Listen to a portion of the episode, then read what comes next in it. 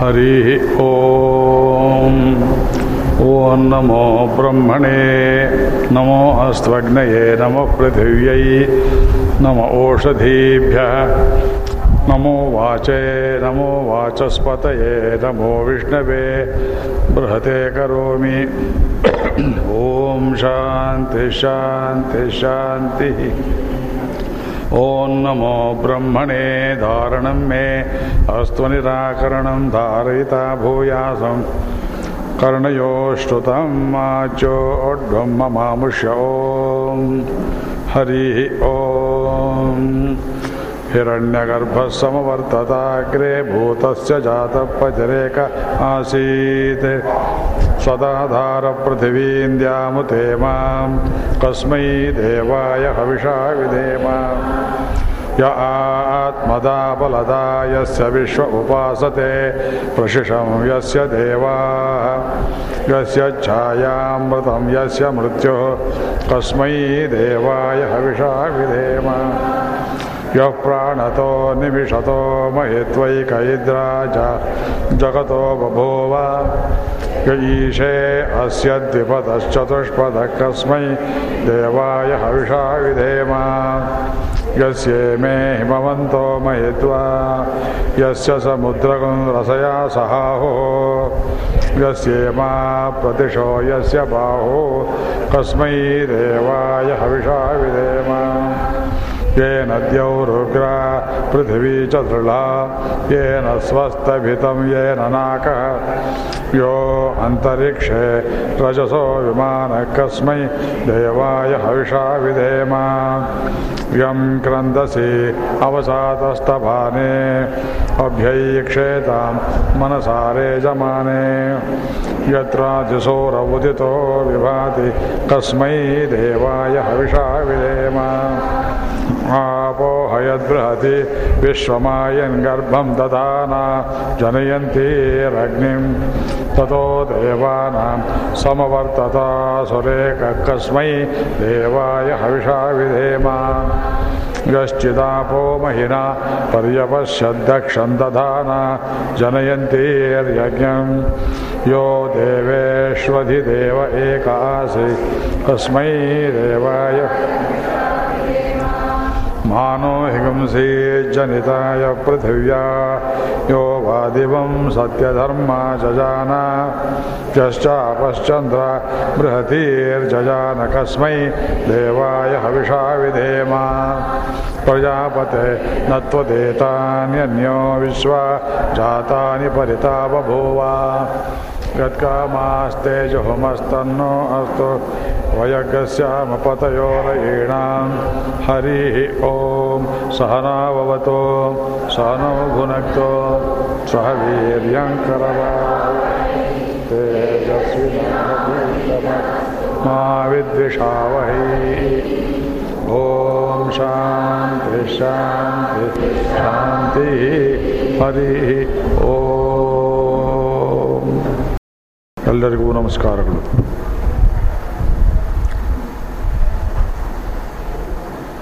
ಆತ್ಮತತ್ವವನ್ನು ಕೇಳ್ತೀಯಲ್ಲೋ ನಚಿಕೇತ,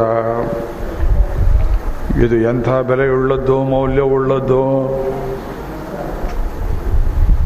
ನಾನೇ ಹೇಳಿದರೂ ಅನೇಕರಿಗೆ ತಿಳಿಯದೇ ಇರುವಂತಹದ್ದು. ಸಾಮಾನ್ಯ ಜನರಿಗೆ ಅಧ್ಯಾತ್ಮ ಅನ್ನೋದು ಆತ್ಮಕ್ಕೆ ಸಂಬಂಧಪಟ್ಟದ್ದು. ಇದು ತಲೆನೋವಿನ ವಿಷಯ, ಬೇಡ ಅಂತಾರೆ.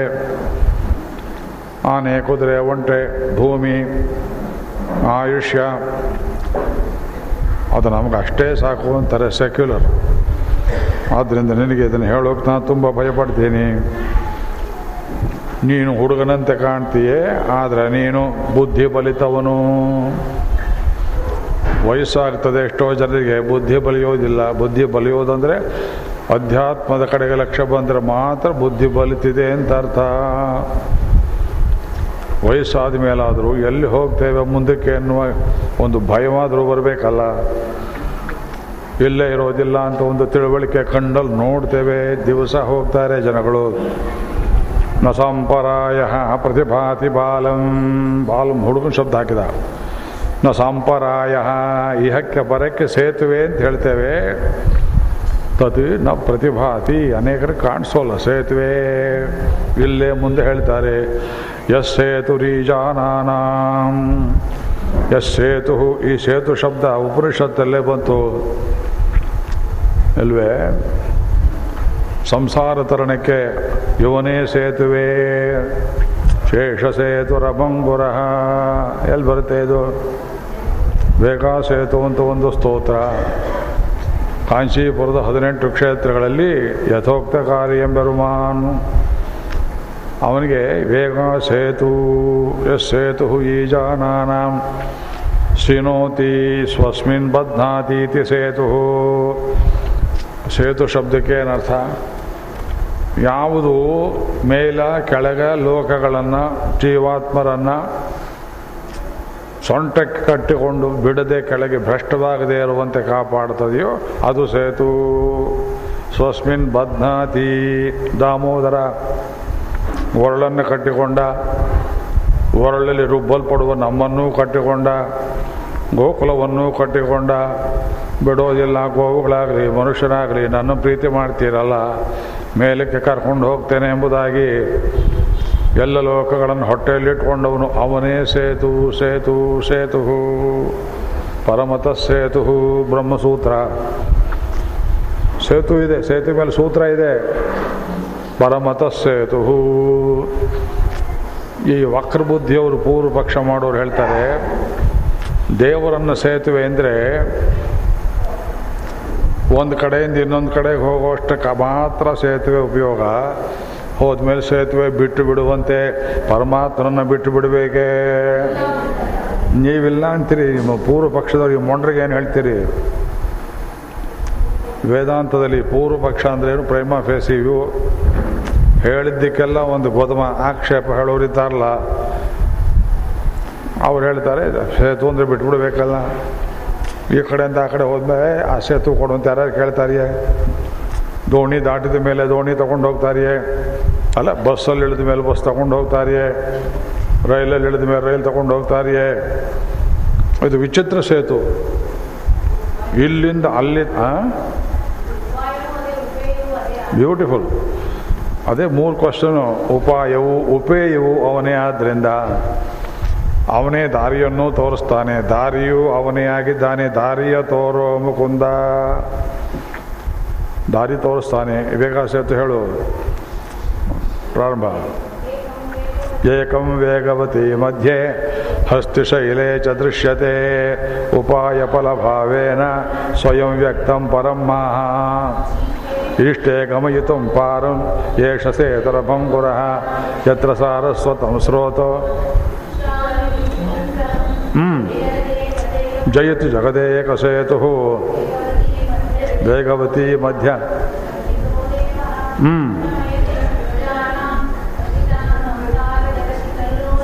ಆಮೇಲೆ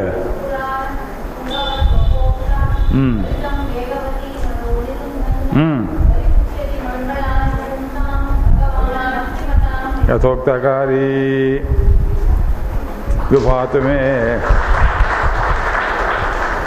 ಕಾಂಚೀಪುರದ ದಿವ್ಯಕ್ಷೇತ್ರಗಳ ಮೇಲೆ ವೇದಾಂತೇಶಿಕರು 8 ಶ್ಲೋಕಗಳನ್ನು, ಅಷ್ಟಭುಜಾಷ್ಟಕ, ಕಾಮಾಸಿಕಾಷ್ಟಕ, ವೇಗ ಸೇತು, ಭಗವಂತನ ಮೇಲೆ 8 ಶ್ಲೋಕ, ಇನ್ನೊಂದು ಯಾವುದೋ ಬರೆದಿದ್ದಾರಲ್ಲ,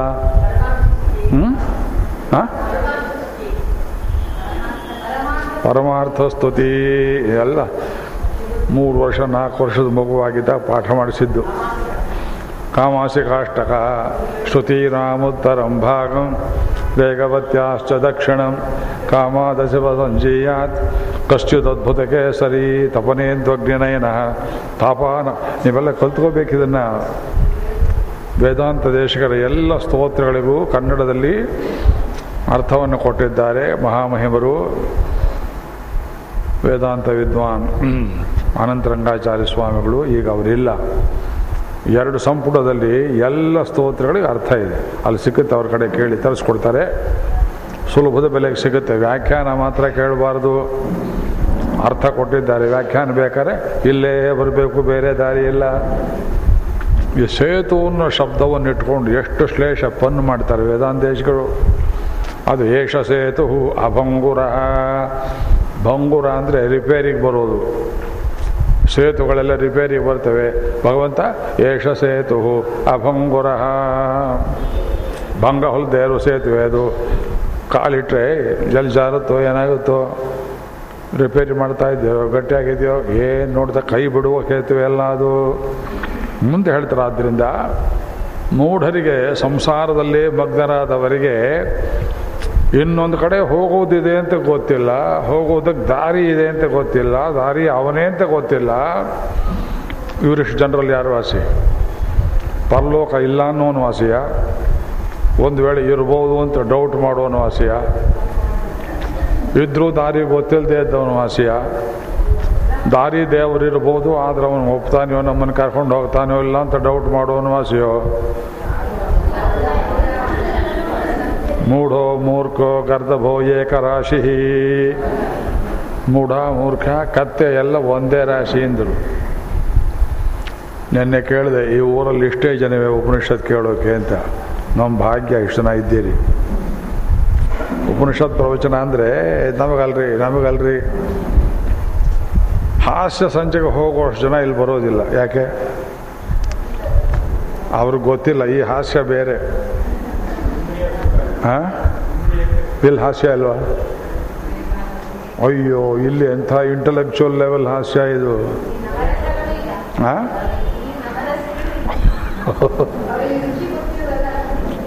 ಇಲ್ಲಿ ಎಲ್ಲ ರಸಗಳು ಇವೆ ಅಂತಾರೆ ಅವರು.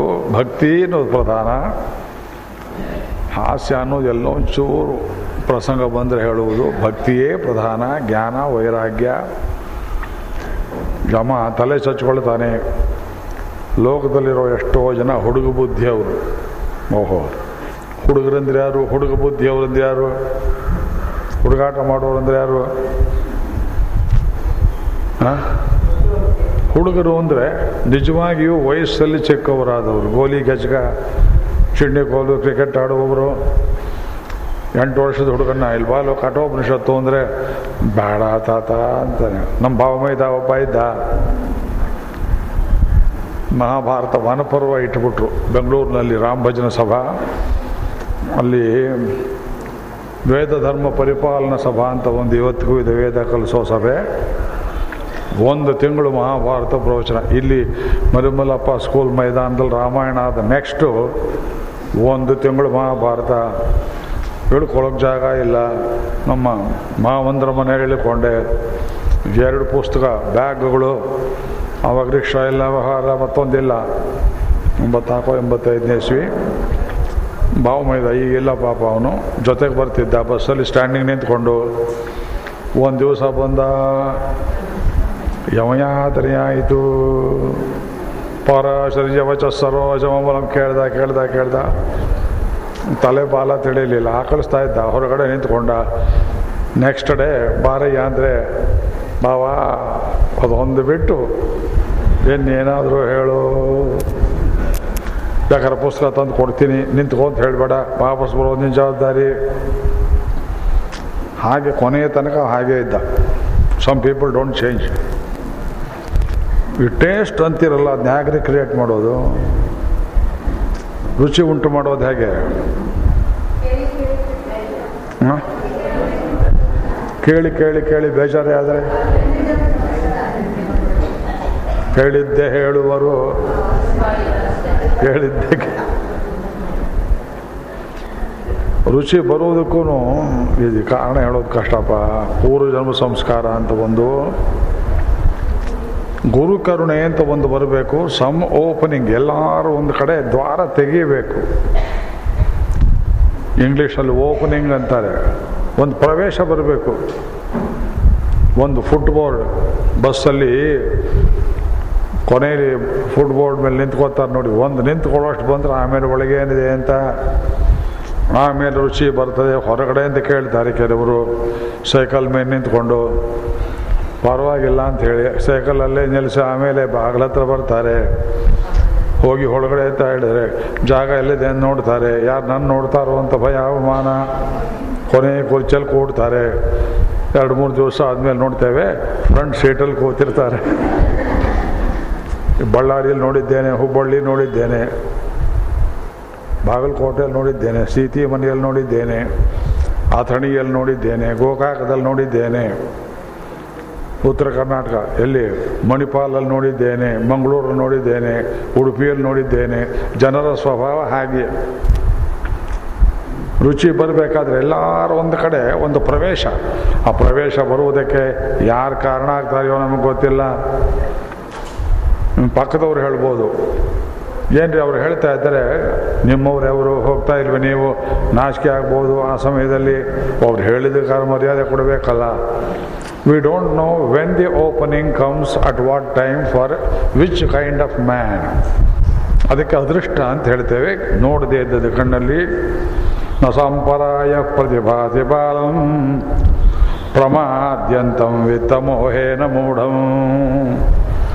ಸಂಪರಾಯ ಪರಲೋಕಕ್ಕೆ ದಾರಿ ಯಾರಿಗೆ ಕಾಣಿಸೋದಿಲ್ಲ. ಪ್ರಮಾದ್ಯಂತಂ ಪ್ರಮಾದವನ್ನು ಮಾಡುವವನಿಗೆ. ಯೋ ಅನ್ಯಥಾ ಸಂತಮಾತ್ಮಾನಂ ಅನ್ಯಥಾ ಪ್ರತಿಪದ್ಯತೆ ಕಿಂತೇನ ನಕೃತಂ ಪಾಪಂ ಶೌರೇಣ ಆತ್ಮಾಪಹಾರಿಣ. ಯೋ ಅನ್ಯಥಾ ಸಂತಮಾತ್ಮಾನಂ ಅನ್ಯಥಾ ಪ್ರತಿಪದ್ಯತೆ. ಎಲ್ಲಿ ಬರುತ್ತೆ ವಾಕ್ಯ? ಎಲ್ಲರೂ ಕೇಳಿದ್ದೀರಿ, ಮರೆತಿದ್ದೀರಿ. ಅನ್ಯಥಾ ಸಂತಮಾತ್ಮಾನಂ, ಆತ್ಮ ಇರುವುದು ಒಂದು ರೀತಿ ಅದರ ಸ್ವರೂಪ. ಅನ್ಯಥಾ ಪ್ರತಿಪದ್ಯತೆ, ಅದನ್ನು ಬೇರೆ ರೀತಿ ಒಬ್ಬ ತಿಳಿತಾನೆ. ಇವನು ಮಾಡದೇ ಇರೋ ಪಾಪ ಯಾವುದು? ಕಿಂತೇನ ಕೃತಂ ಪಾಪಂ ಕ್ಷೋರೇಣ ಆತ್ಮಾಪಹಾರಿಣ ಸನತ್ ಸುಜಾತೀಯ. ಕೇಳಿದ್ದೀರಾ ಸನತ್ ಸುಜಾತೀಯ? ಅಲ್ಲಿ ಹೇಳಿದ್ದೆ.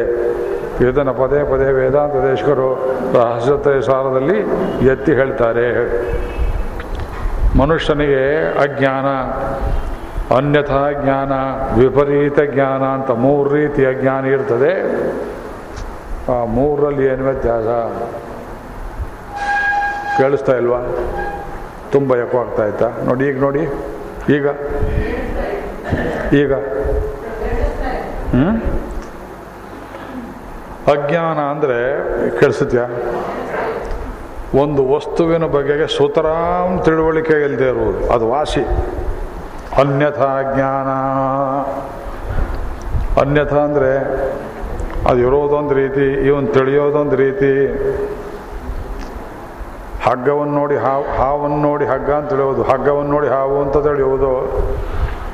ಮೂರನೇದು ವಿಪರೀತ ಜ್ಞಾನ. ಇದು ಮೈಕ್ರೋಫೋನ್ ಹಾಕೋ ಇಟ್ಟಿದ್ದಾರೆ, ಗೊತ್ತಿಲ್ವೇನೋ? ಅಸೆಂಬ್ಲಿಲಿ ಹೊಡೆದಾಡೋದಕ್ಕೆ ಅಂಟಿಟ್ಟಿದ್ದಾರೆ. ಒಂದು ಕುರ್ಚಿಗೆ ಆತಕ್ಕೆ ಒಂದು ನಾಲ್ಕು ಕಾಲು, ಒಂದು ಕಾಲು ಮುಡಿದ್ರು ಇನ್ನೊಂದು ದಾರಿ ಇರಲಿ ಎಂಬುದಾಗಿ. ಅಸೆಂಬ್ಲಿಲಿ ಟೇಬಲ್ ಇರೋದು ಯಾತಕ್ಕೆ? ಬಾಯಿ ಬಿಡ್ಕೊಂಡು ಶರ್ಟ್ ಹರ್ಕೊಂಡು ಅದ್ರ ಮೇಲೆ ದಬ್ಬ ದಬ್ಬ ದಬ್ಬ ಅಂತ ಕುಣಿಯೋದಕ್ಕೆ. ನೋಡಿರಿ, ಪದಾರ್ಥ ಜ್ಞಾನ ಎಷ್ಟು ವಿಪರೀತವಾಗುತ್ತೆ ಮನುಷ್ಯರಿಗೆ. ಹಾಗೆ ಶರೀರವೆಂಬುದು ಯಾತಕ್ಕಿದೆ ಅಂತ ತಿಳಿದ್ರೆ ಸರಿಯಾದ ಜ್ಞಾನ. ಇದಿರುವುದೇ ಭೋಗಕ್ಕೆ ಅಂತ ತಿಳಿದ್ರೆ ವಿಪರೀತ ಜ್ಞಾನ. ಈ ಶಬ್ದಗಳನ್ನೆಲ್ಲ ಆಚಾರ್ಯರು ಶರಣಾಗತಿ ಗದ್ಯದಲ್ಲಿ ಉಪಯೋಗ ಮಾಡ್ತಾರೆ ಇಲ್ವೇ? ಸ್ವವಿಷಯೈಶ್ಚ ಭೋಗ್ಯ ಬುದ್ಧೇ ಜನನೀ ಪ್ರಕೃತಿ ಸ್ಥೂಲ ಸೂಕ್ಷ್ಮ ರೂಪಂ ವಿಸರ್ಜ್ಯ ತದಾ ನೀಮೇವಲಬ್ಧ. ಈ ಸ್ಥೂಲ ಸೂಕ್ಷ್ಮ ರೂಪವಾದ ಶರೀರ ಇದೆಯಲ್ಲ, ಸ್ಥೂಲವಾದದ್ದು ಹೊರಗಡೆ ಕಾಣಿಸುತ್ತೆ, ಇದ್ರ ಒಳಗಡೆ ಇನ್ನೊಂದಿದೆ ಲಿಂಗ ಶರೀರ, ಸೂಕ್ಷ್ಮ ಶರೀರ. ಸುಟ್ಟರೂ ಸುಡುವುದಿಲ್ಲ, ಅದು ಚಿತೆ ಮೇಲೆ ಟೋಪನನ್ನು ಸುಟ್ಟರೆ ಈ ಶರೀರ ಹೋಗ್ತದೆ, ಲಿಂಗ ಶರೀರ ಸಮೇತವಾಗಿ ಹೋಗ್ತಾನೆ. ವಾಸನಾಮಯವಾದದ್ದು ಸ್ಥೂಲ ಸೂಕ್ಷ್ಮ ರೂಪ ವಿಸರ್ಜ, ಇದೆರಡೂ ಹೋದರೆ ಮೋಕ್ಷ. ವಿರಜಾ ನದಿಯಲ್ಲಿ ಹೋಗಬೇಕು. ಅದಕ್ಕೆ ಸ್ವವಿಷಯ, ತನ್ನ ಶರೀರ ತನಗೆ ಭೋಗ್ಯ, ನನಗೆ ನಾನೇ ಎಂಜಾಯ್ಮೆಂಟ್ ಮಾಡ್ಕೊಳ್ತೇನೆ, ಈ ಶರೀರದಿಂದ ಏನೇನು ಸುಖ ಪಡ್ತೇನೆ ಅದು ಶಾಶ್ವತ. ಇದು ತಪ್ಪು ತಿಳುವಳಿಕೆ, ವಿಪರೀತ ಜ್ಞಾನ ಆಗ್ತದೆಯೇ? ಯಥಾರ್ಥ ಜ್ಞಾನವೇ ಅದು? ಇದು ಅನ್ಯಥಾ ಜ್ಞಾನ, ವಿಪರೀತ ಜ್ಞಾನ. ಅನ್ಯಥಾ ಸಂತಮಾತ್ಮಾನಂ ಭಗವಂತನಿಗೆ ದಾಸಭೂತನಾಗಿ ಶೇಷಭೂತನಾಗಿ ಉಪಕರಣವಾಗಿ ಲೀಲಾ ವಿನೋದಕ್ಕೆ ಆಟದ ಸಾಮಗ್ರಿಯಾಗಿ ಕರಿಷ್ಯೆ ವಚನಂತವ ಅಂತ ಹೇಳಬೇಕಾದವನು ಶಿಷ್ಯಸ್ಥೆ ಹಂಸಾಧಿಮ ಅಂತ್ವಾಂ ಪ್ರಪನ್ನಂ. ಸರಿಯಾದ ಜ್ಞಾನ ಅದು ಅಲ್ವೇ ನೋಡಿ, ಶಿಷ್ಯಸ್ಥೇಹಂ ಅಲ್ವೇ. ಯಶ್ರೇಯಸ್ಯಾತ್ ನಿಶ್ಚಿತಂ ಬ್ರೂಹಿ ತನ್ಮೇ. ನಿಶ್ಚಯವನ್ನು ಹೇಳು ಅಂತ ಕೇಳಿದ್ನಲ್ಲ, ನೀನೇ ಮಾಡು. ನನ್ನ ನಿಶ್ಚಯ ಮಾಡೋ ಜ್ಞಾನ ಇದ್ದರೆ ನಿನ್ನನ್ಯಾತಿಕ ಆಶ್ರಯ ಮಾಡ್ತಾಯಿದ್ದೆ. ನೀವು ಮಾಡಿ ನಿಶ್ಚಯ ತಲೆ ಕೆಡಿಸ್ಕೊಂಡು ನೀ ಹೇಳಿಬಿಡು, ಹೇಳಿದಷ್ಟು ಮಾಡ್ತೇನೆ. ಕರಿಷ್ಯೆ ವಚನಂತವ, ಹೇಳಿದಷ್ಟು ಮಾಡ್ತೇನೆ. ನಿಮಿತ್ತ ಮಾತ್ರ ಭವಸವ್ಯಸಾಚನ್ನೇ. ಏಜೆನ್ಸಿ ಇಲ್ಲೇ ಬಂತು ಜೀವಾತ್ಮ ಸ್ವರೂಪ. ನಮಗೆ ಭಗವಂತ ಬರೀ ಏಜೆನ್ಸಿ ಕೊಟ್ಟಿದ್ದಾನೆ. ಏಜೆನ್ಸಿ ಅಂದ್ರೇನು? Authority is invested in a man for a limited purpose. ಒಂದು ಪೆಟ್ರೋಲ್ ಬಂಕ್ ಇದೆ. ಪೆಟ್ರೋಲ್ ಬಂಕ್ ಅವನಿಗೆ ಪೆಟ್ರೋಲ್ ತಯಾರು ಮಾಡೋದು ಹೇಗೆ ಗೊತ್ತಿಲ್ಲ, ಜಲ್ಲಿಂದ ಬರುತ್ತೆ ಅಂತ ಗೊತ್ತಿಲ್ಲ. ಪೆಟ್ರೋಲ್ ತೀರು ಹೋದರೆ ಯಾರ ಕಡೆಯಿಂದ ಫೋನ್ ಮಾಡಿದ್ರು ಬರುತ್ತೆ ಲಾರಿ, ಅಷ್ಟೇ ಹೇಳಬೇಕು. ಅಷ್ಟೇ. ಆಯಿಲ್ ಮಿನಿಸ್ಟ್ರಿಗೆ ಫೋನ್ ಮಾಡಿ ಹೋಗಿಲ್ಲ ಅವನು, ಇಲ್ವೇ? ಒಂದು ರೈಲ್ವೆ ಇಂಜಿನ್ ಕೆಟ್ಟು ಹೋದರೆ ಕಂಟ್ರೋಲ್ ರೂಮ್ ಫೋನ್ ಮಾಡಬೇಕು. ಇಲ್ಲಿ ಪೊಲೀಸರು ಇರ್ತಾರೆ, ಅವ್ರಿಗೆ ಲಿಮಿಟೆಡ್ ಪವರ್ಸ್ ಇರ್ತವೆ. ಹಾಗೆ ಮನುಷ್ಯನಿಗೆ ಲಿಮಿಟೆಡ್ ಪವರ್ಸ್ ಕೊಟ್ಟಿದ್ದಾನೆ ಭಗವಂತ. ಇದು ತಿಳ್ಕೊಂಡು ಜೀವಾತ್ಮ ಸ್ವರೂಪ ಆಯಿತು. ಇವನು ಸರ್ವತಂತ್ರ ಸ್ವತಂತ್ರ ಅಲ್ಲ. ನಿಮ್ಮ ಶರೀರ ಉದ್ದವಾಯಿತು ಅಂತ ಚಿಕ್ಕದು ಮಾಡ್ಕೊಳ್ಳೋಕೆ ನಿಮಗೆ ಶಕ್ತಿ ಇದೆಯೇ? ವಯಸ್ಸಾಯಿತು ಅಂತ ಯೌವನವನ್ನು ಮತ್ತೆ ಪಡ್ಕೊಳ್ಳೋಕ್ಕಾಗ್ತದೆಯೇ? ಬುದ್ಧಿಹೀನರು ದಿಢೀರಂತ ಬುದ್ಧಿವಂತರಾಗೋಕ್ಕಾಗತ್ತೆ? ಓದೋದೆಯೇ ಬರೆಯೋದೆಯೇ ಪರೀಕ್ಷೆಯಲ್ಲಿ ಪಾಸ್ ಮಾಡೋದಕ್ಕಾಗತ್ತೆ? See how many limitations we have.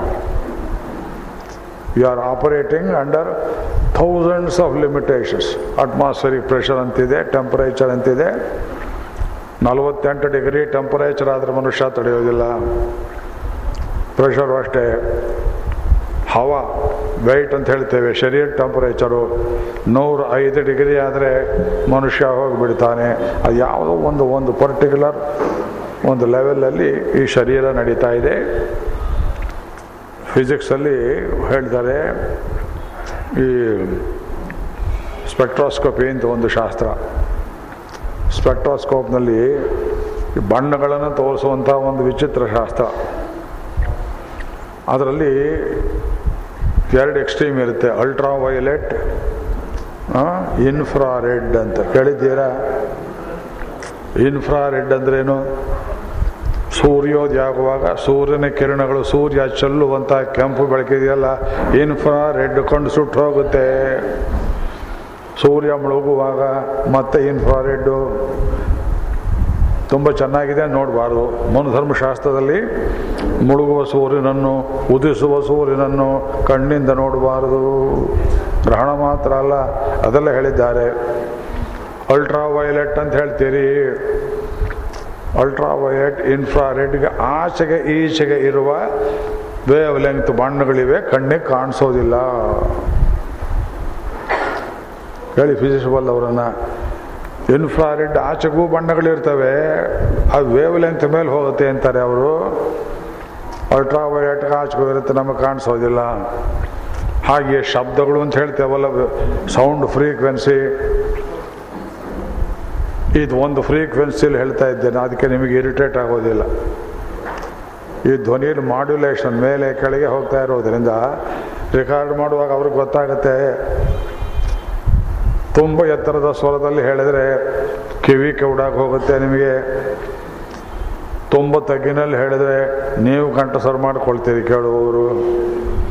ಆದರೆ ನಾಯಿ ಅಂತ ಒಂದು ಪದಾರ್ಥ ಇದೆಯಲ್ಲ, ಅದಕ್ಕೆ ಹೈ ಪಿಚ್ ಸೌಂಡ್ ಮಾತ್ರ ಕೇಳಿಸುತ್ತಂತೆ. ಅದು ಇದ್ದಕ್ಕಿದ್ದಾಗ ನಾಯಿ ಊಳೇಡುತ್ತಲ್ಲ, ಸಿಳ್ಳು ನಾಯಿ. ಸೀಳು ನಾಯಿ ಅಲ್ಲ, ಸಿಳ್ಳು ನಾಯಿ.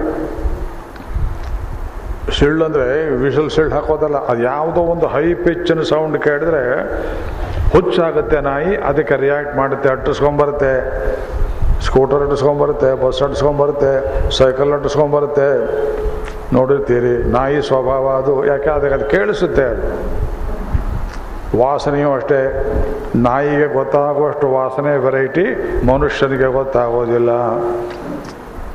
ಅದಕ್ಕೊಂದು ಹೆಚ್ಚಿರ್ಬೋದು, ನಮಗೊಂದು ಕಮ್ಮಿ ಇರ್ಬೋದು, ಅದರ ಲಿಮಿಟೇಷನ್ ಅದಕ್ಕೆ, ನಮ್ಮ ಲಿಮಿಟೇಷನ್ ನಮಗೆ.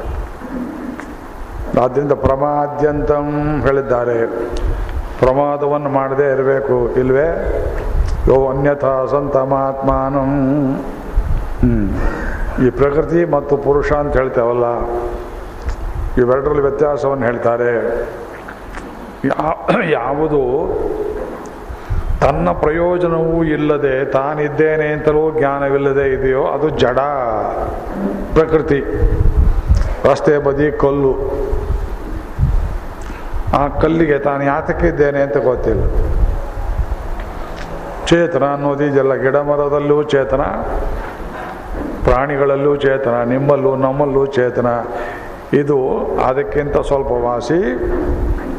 ಆದರೆ ಇದರಲ್ಲೂ ಕೆಲವರು ಜಡದಂತೆ ಇರ್ತಾರೆ, ಇಲ್ವೇ? ಮನುಷ್ಯರಲ್ಲೂ ಕೆಲವರು ಜಡದಂತೆ ಇರ್ತಾರೆಯಾ, ಇಲ್ವೇ? ಉತ್ತರ ಬರಲಿಲ್ಲ. ಭಯವಾಗ್ತಾ ಇದೆಯೇ? ನಿಮಗೆ ಭಯ ಆಗ್ತಾ ಇದೆ ಅಂತ ಕಾಣುತ್ತೆ. ನಾನು ನಿಮ್ಮನ್ನು ಹೇಳ್ತಾ ಇಲ್ಲ. ಮನುಷ್ಯರಲ್ಲಿ ಎಷ್ಟೋ ಜನರಿಗೆ ತಾನು ಜಡವಾಗಿದ್ದೇನೆ ಅಂದರೆ ಜಾಡ್ಯ ಬಂದಿದೆ ಅಂತ ಗೊತ್ತಾಗೋದಿಲ್ಲ. ಜಡ ಅಂದರೆ ಜಾಡ್ಯ ಭಾವ, ನಿಶೇಷ ಜಾಡ್ಯಾಪಹ. ಯಾರು? ಸರಸ್ವತಿಗೆ ಯಾ ಕುಂದೇಂದು ತುಷಾರಹಾರ ಧವಳ, ಯಾ ಶುಭ್ರವಸ್ತ್ರಾವೃತ.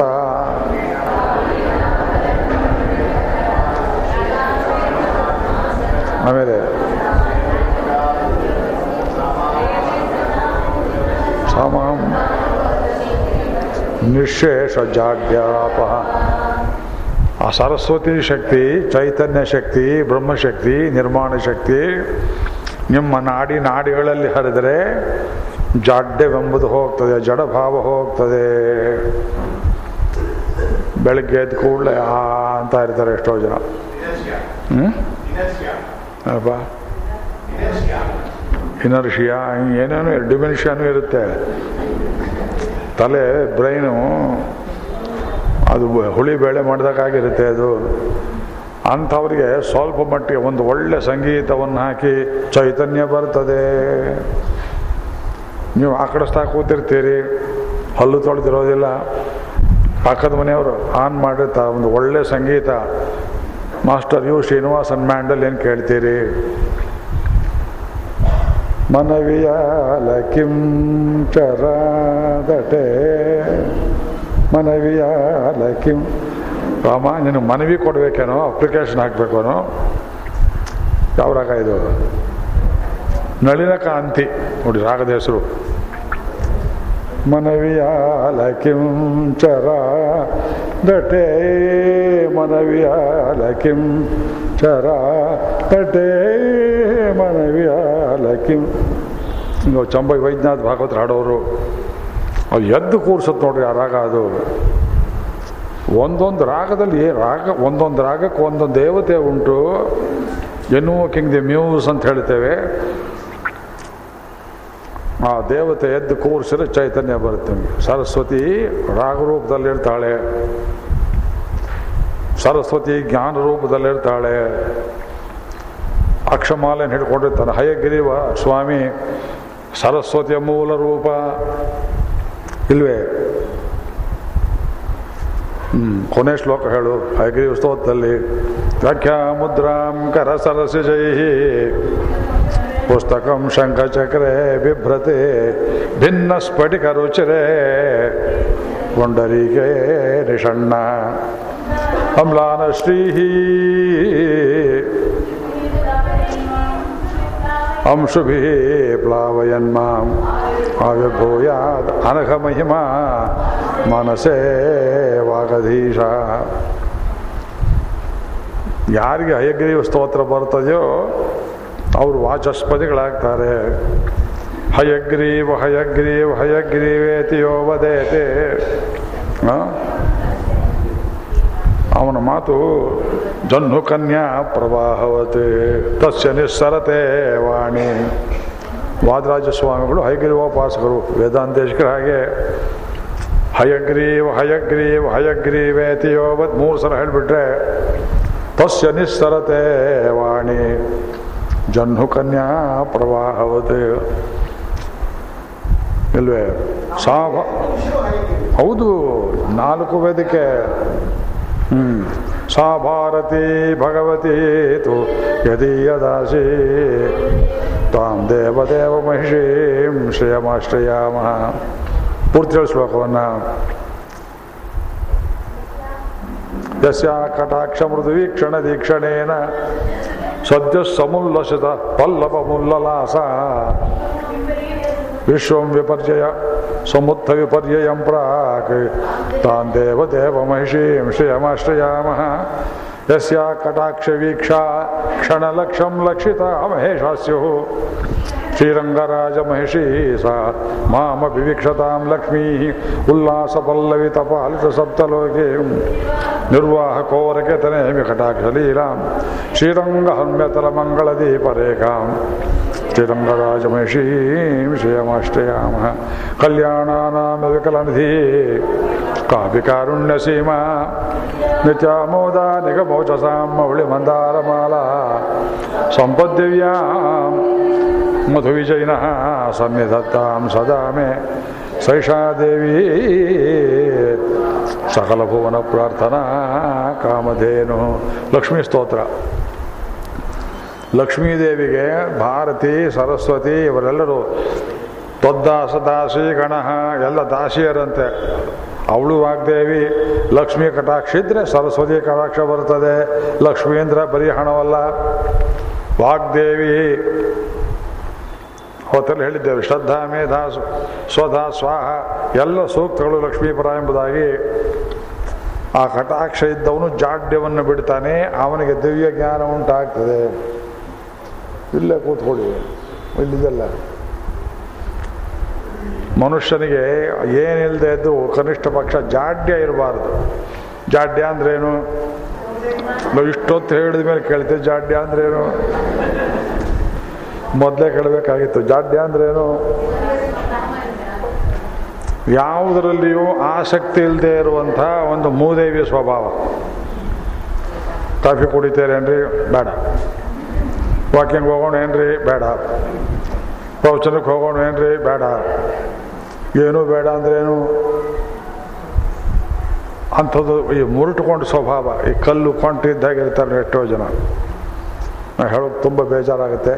ಎಷ್ಟೋ ಜನ ಪ್ರಾಣಿ ಮಟ್ಟದಲ್ಲಿರ್ತಾರೆ. ಹಳ್ಳಿಯಲ್ಲಿ ನೋಡಿದ್ದೀರಿ, ತಮಿಳ್ನಾಡಲ್ಲಿ ವಿಶೇಷವಾಗಿ ಕೌಪಿನ ಕಟ್ಕೊಂಡು ಕಲ್ಲು ವಿಗ್ರಹ ಇದ್ದಾಗೆ ನೆಲ ಕಡಿತಾ ಇರ್ತಾರೆ, ಬೆವರು ಸುರಿತಾ ಇರುತ್ತೆ, ಹೆಂಡವನ್ನು ಕುಡಿತಾರೆ, ತಿಳುವಳಿಕೆ ಏನೇನು ಇಲ್ಲ, ರಾಜ್ಯಾಂಗ ಗೊತ್ತಿಲ್ಲ, ಓಟಂದ್ರೆ ಗೊತ್ತಿಲ್ಲ, ಯಾರು ಆಳ್ತಾರೆ ಅಂತ ಗೊತ್ತಿಲ್ಲ, ಹೆಂಡತಿನ ಯಾರು ಹೊತ್ಕೊಂಡು ಹೋಗ್ತಾರೆ ಅಂತ ಗೊತ್ತಿಲ್ಲ, ಮಕ್ಕಳಂದ್ರೆ ಏನು ಗೊತ್ತಿಲ್ಲ.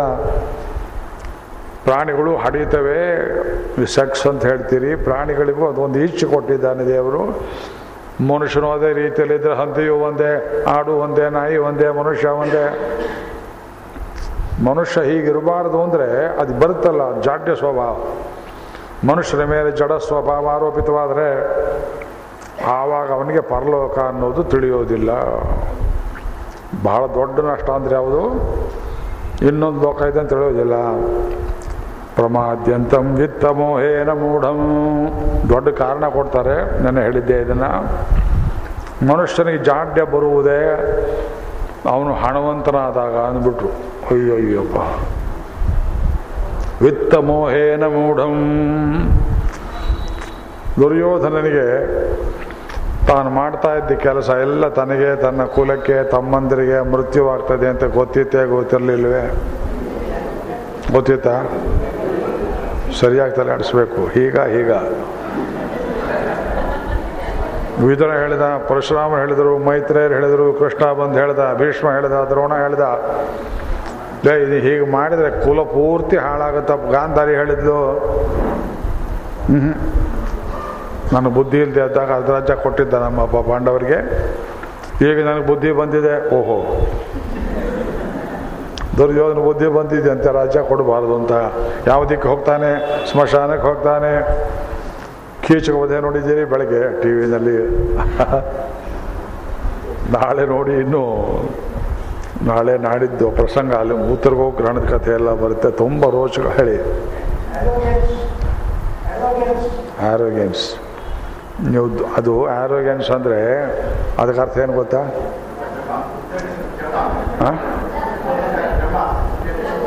ಇದೆಲ್ಲ ಆರೋಪಿತಾರ್ಥಗಳು, ಅಕ್ವೈರ್ಡ್ ಮೀನಿಂಗ್ಸು. ಆ್ಯರೋಗೇಟ್ ಅಂದರೆ ಇಲ್ಲದೇ ಇದ್ದದ್ದನ್ನು ಆರೋಪಣ ಮಾಡುವುದು. ದಡ್ಡನಾದವನು ನಾ ತುಂಬ ಬುದ್ಧಿವಂತ ಅಂತ ತಿಳ್ಕೊಂಡ್ರೆ ಅದಕ್ಕೆ ಆ್ಯರೋಗೆನ್ಸು. ದರಿದ್ರನಾದವನು ನಾ ತುಂಬ ಹಣವಂತ ಅಂತ ತಿಳ್ಕೊಂಡ್ರೆ ಅದು ಆ್ಯರೋಗೆನ್ಸು. ಶಕ್ತಿ ಇಲ್ಲದೆ ಇದ್ದವನು ನಾ ಪ್ರೈಮ್ ಮಿನಿಸ್ಟರ್ ಅಂತ ತಿಳ್ಕೊಂಡ್ರೆ ಅದು ಆ್ಯರೋಗೆನ್ಸು. ಬಡವನ ಕೋಪ ಅದು ಆ್ಯರೋಗೆನ್ಸು. ಈ ದಾರಿಯಲ್ಲಿ ಹೋದರೆ ಮರಣ. ಧೃತರಾಷ್ಟ್ರ ಈ ಸತ್ತು ಮೇಲೆ ಶ್ರಾದ್ದ ಮಾಡೋಕ್ಕೂ ಒಬ್ರು ಉಳಿಯೋಲ್ಲ ಅಂತ ಎಷ್ಟು ಜನ ಬಾಯಿ ಬಿಟ್ಟು ಹೇಳಿದ್ರು ತಿಳಿಲಿಲ್ವಲ್ಲ. ವಿತ್ತ ಮೋಹೇನ ಮೂಢಂ. ಮೊದಲನೇ ಆ್ಯರೋಗೆನ್ಸ್ ಕಾರಣವೇ acquirement of money, acquirement of property.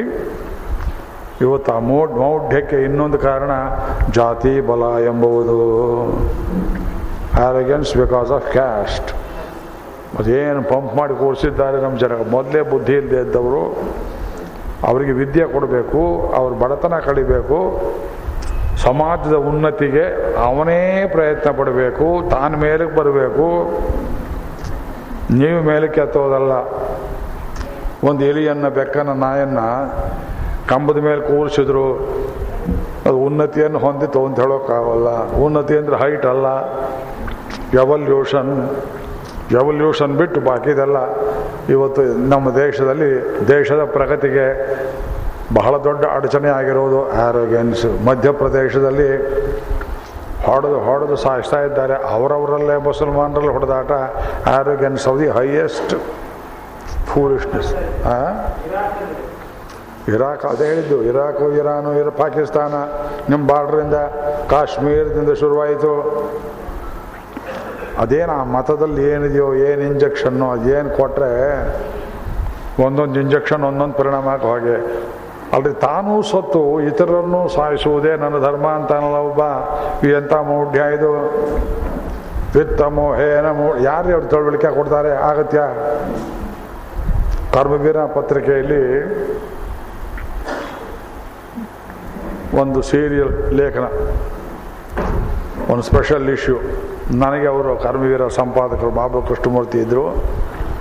ಅವ್ರು ಹೇಳಿದರು, ಇದು ಜಗತ್ತು ಉದ್ಧಾರ ಆಗೋ ದಾರಿ ಏನು ಅಂತ ಅದ್ರ ಮೇಲೆ ಬರೀಬೇಕು. ನಾನು ಬರೆದೆ, ಇನ್ನೂ 4 ಜನ ಬರೆದ್ರು. ನನ್ನ ಲೇಖನದಲ್ಲಿ ಏನು ಬರೆದಿದ್ದೆ ಆ ಲೇಖನ ಓದಿ ಫೋನ್ ಮೇಲೆ ನಗ್ತಾರೆ ಅವರು. ಜಗತ್ತು ಉದ್ಧಾರ ಆಗೋದು ಹೇಗೆ, ಯಾವತ್ತು? ನಾನು ಹೇಳಿದೆ, ಸೌದಿ ಅರೇಬಿಯಾದಲ್ಲಿ ನಾ ಭಗವದ್ಗೀತೆ ಹೇಳಿದಾಗ, ಜಗದ್ಗುರು ಪೋಪರ ಹತ್ರ ನಾನು ಮಹಾಭಾರತ ಪ್ರವಚನ ಮಾಡಿದಾಗ ಜಗತ್ತು ಉದ್ಧಾರವಾಗುತ್ತೆ. ಈಗ ಬರ್ದಿದ್ದೀರಲ್ಲ. ಹೌದು, ಇದು ಒಂದೇ ಸೊಲ್ಯೂಷನ್ನು.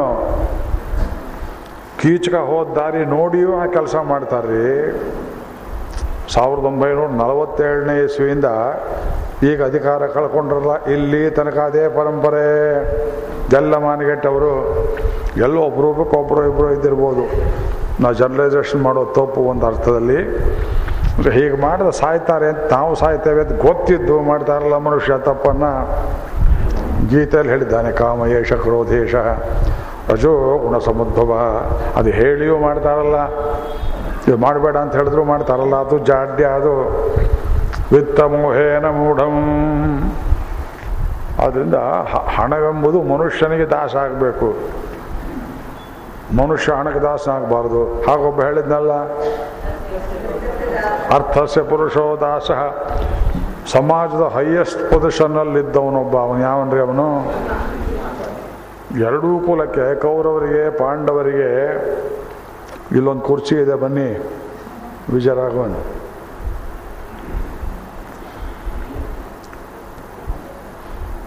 ಎರಡೂ ಕುಲಕ್ಕೆ ಹಿರಿಯ ತಮ ಆಗಿದ್ದವನೊಬ್ಬ. ನಿಮ್ಮನ್ನೇ ಕೇಳ್ತೆ, ಆ ಕಡೆಯಿಂದ ಬನ್ನಿ. ಪ್ರಶ್ನೆ ಕೇಳಲ್ಲ. Could he have stopped the great Mahabharata war or no? ಭೀಷ್ಮನಿಗೆ ಯುದ್ಧವನ್ನು ತಡೆಯುವ ಶಕ್ತಿ, ಯುಕ್ತಿ ಇತ್ತೇ ಇರಲಿಲ್ಲವೇ?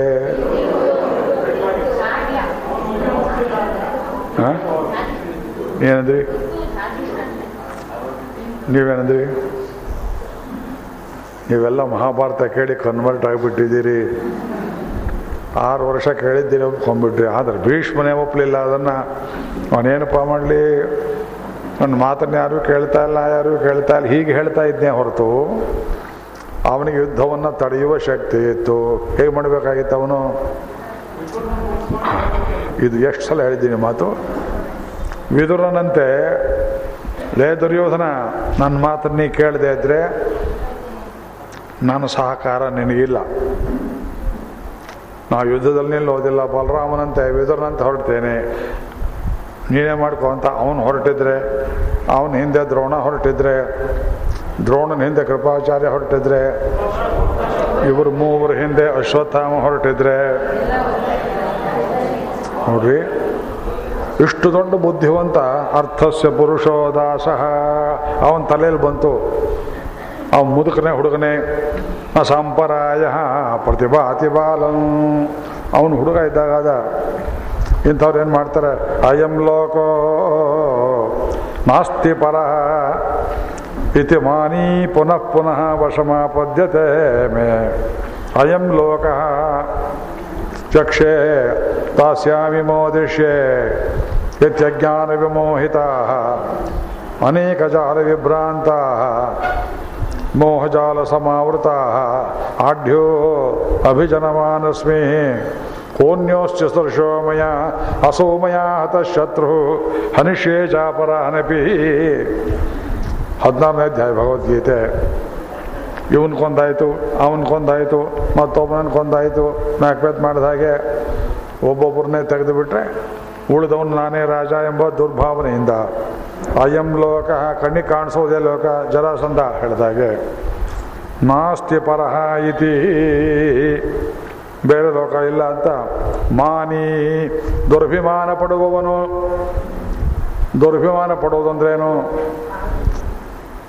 ಒಬ್ಬವನ್ ಕುರ್ಚಿಲಿ ಕೂತಿರ್ತಾನೆ, ಪ್ರೈಮ್ ಮಿನಿಸ್ಟರ್ ಇರ್ಬೋದು, ಪ್ರೆಸಿಡೆಂಟ್ ಇರ್ಬೋದು, ಗ್ರಾಮ ಪಂಚಾಯತಿ ಚೇರ್ಮನ್ ಇರ್ಬೋದು, ಇನ್ನೇನೇ ಪದವಿಯಲ್ಲಿರ್ತಾನೆ ಅಂತ ಇಟ್ಕೊಳ್ಳಿ. ಅವನನ್ನು ಮಹಾರಾಜ ಇರ್ಬೋದು.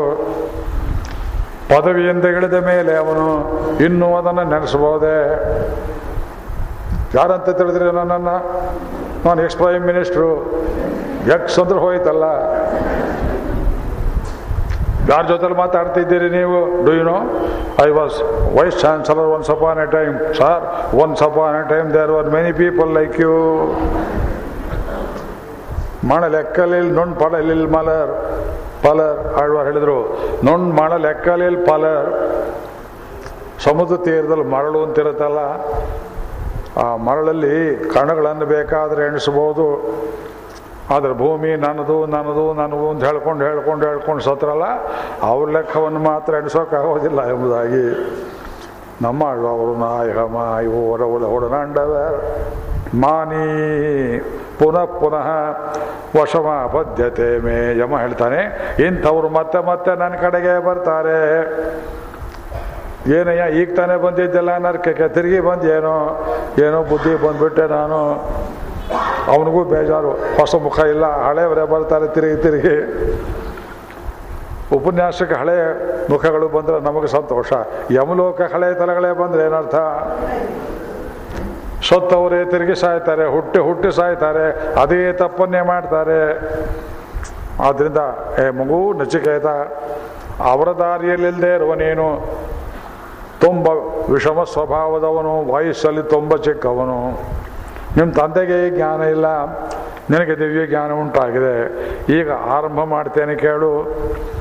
ಆತ್ಮ ಇದೆಯೇ ಅಂತ ಕೇಳಿದೆಯಲ್ಲ, ಈ ಆತ್ಮ ಅಂದ್ರೇನು, ಅದು ಎಂಥದ್ದು? ಅದಕ್ಕೊಂದು ಪೀಠಿಕೆ ಹಾಕಬೇಕು. ಶ್ರವಣಾಯಾಪಿ ಬಹುಭಿರ್ಯೋ ನ ಲಭ್ಯ.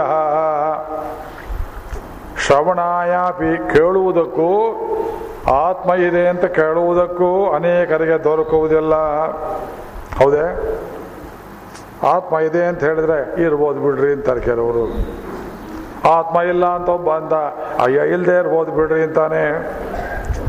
ಆತ್ಮ ಇದ್ದರೂ ಇಲ್ಲದೇ ಇದ್ರು it doesn't matter to many people. ಅನೇಕರಿಗೆ ಆತ್ಮ ಇದೆ ಅಥವಾ ಇಲ್ಲ ಅನ್ನೋ ಪ್ರಶ್ನೆ ಇಲ್ಲಿ ಕುತೂಹಲವೇ ಇಲ್ಲ. ನಿಮಗೇನಾಗಿದೆ?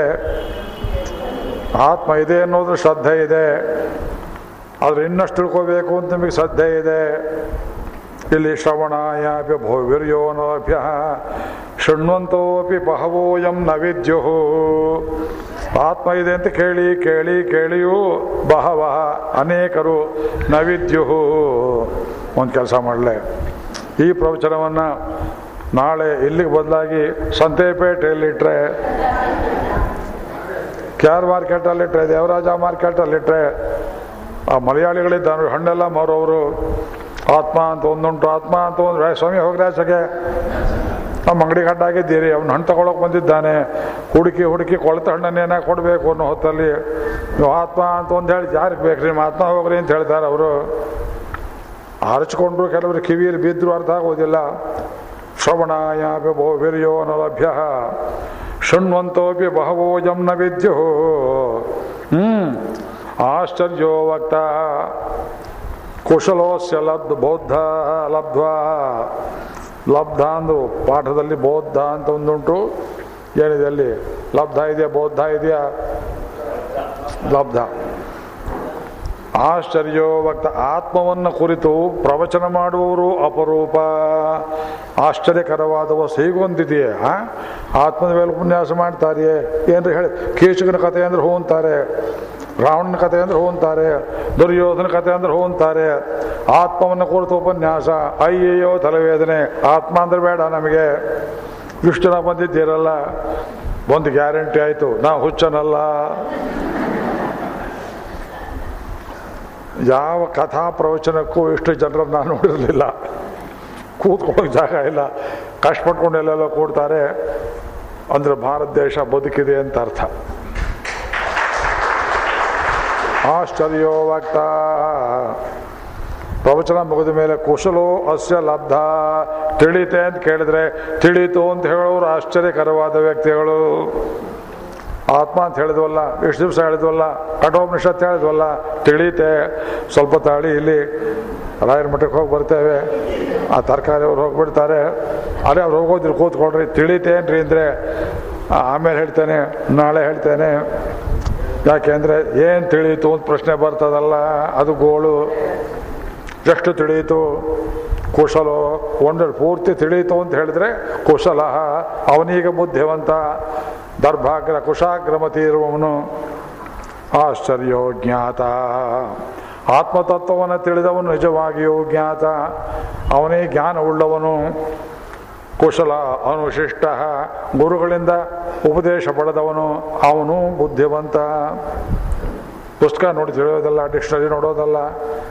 ಮೌಂಡಿಯರ್ ವಿಲಿಯಮ್ಸ್ ಡಿಕ್ಷನರಿ ತೆಗೆದು ಆತ್ಮ ಅಂದ್ರೇನು, ಆತ್ಮ ಅಂತ ಗೊತ್ತಾಯ್ತೆ.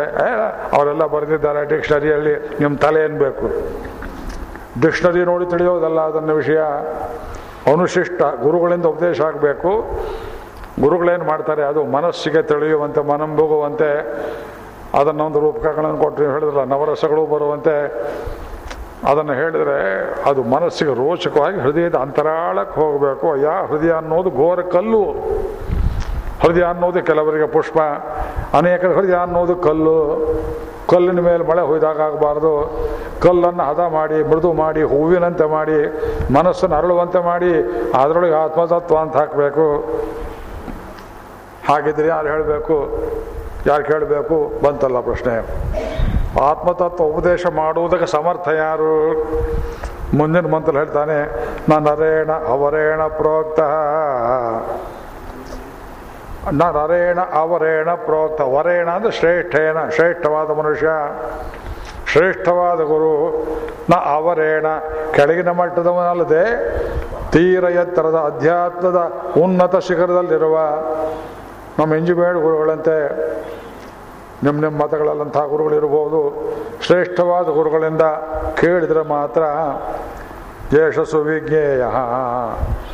ಸದ್ಗುರುಗಳು ಹೇಳಿದರೆ ಆತ್ಮತತ್ವದ ಬಗೆಗೆ ಸ್ವಲ್ಪವೇ ಮಾತನ್ನಾಡಿದರು, ಹತ್ತಿರ ಕೂತ್ಕೊಂಡ್ರೆ ಆತ್ಮ ಅನ್ನೋದು ತೆರೆಯುತ್ತೆ. ಸರಿಯಾದವರು ಹೇಳಬೇಕು, ಅಡ್ವರ್ಟೈಸ್ಮೆಂಟ್ ಅಲ್ಲ, ಟಿ ವಿಯಲ್ಲಿ ಪ್ರವಚನವಲ್ಲ. ನರೇಣ ಅವರೇಣ ಪ್ರೋಕ್ತೆ ಯಶಸ್ಸು ವಿಜ್ಞೇಯ. ಗುರು ಹೇಳಿದ್ಕೊಳ್ಳೆ ತಿಳಿಯುತ್ತೆ. ಬಹುಧಾ ಚಿಂತ್ಯಮಾನ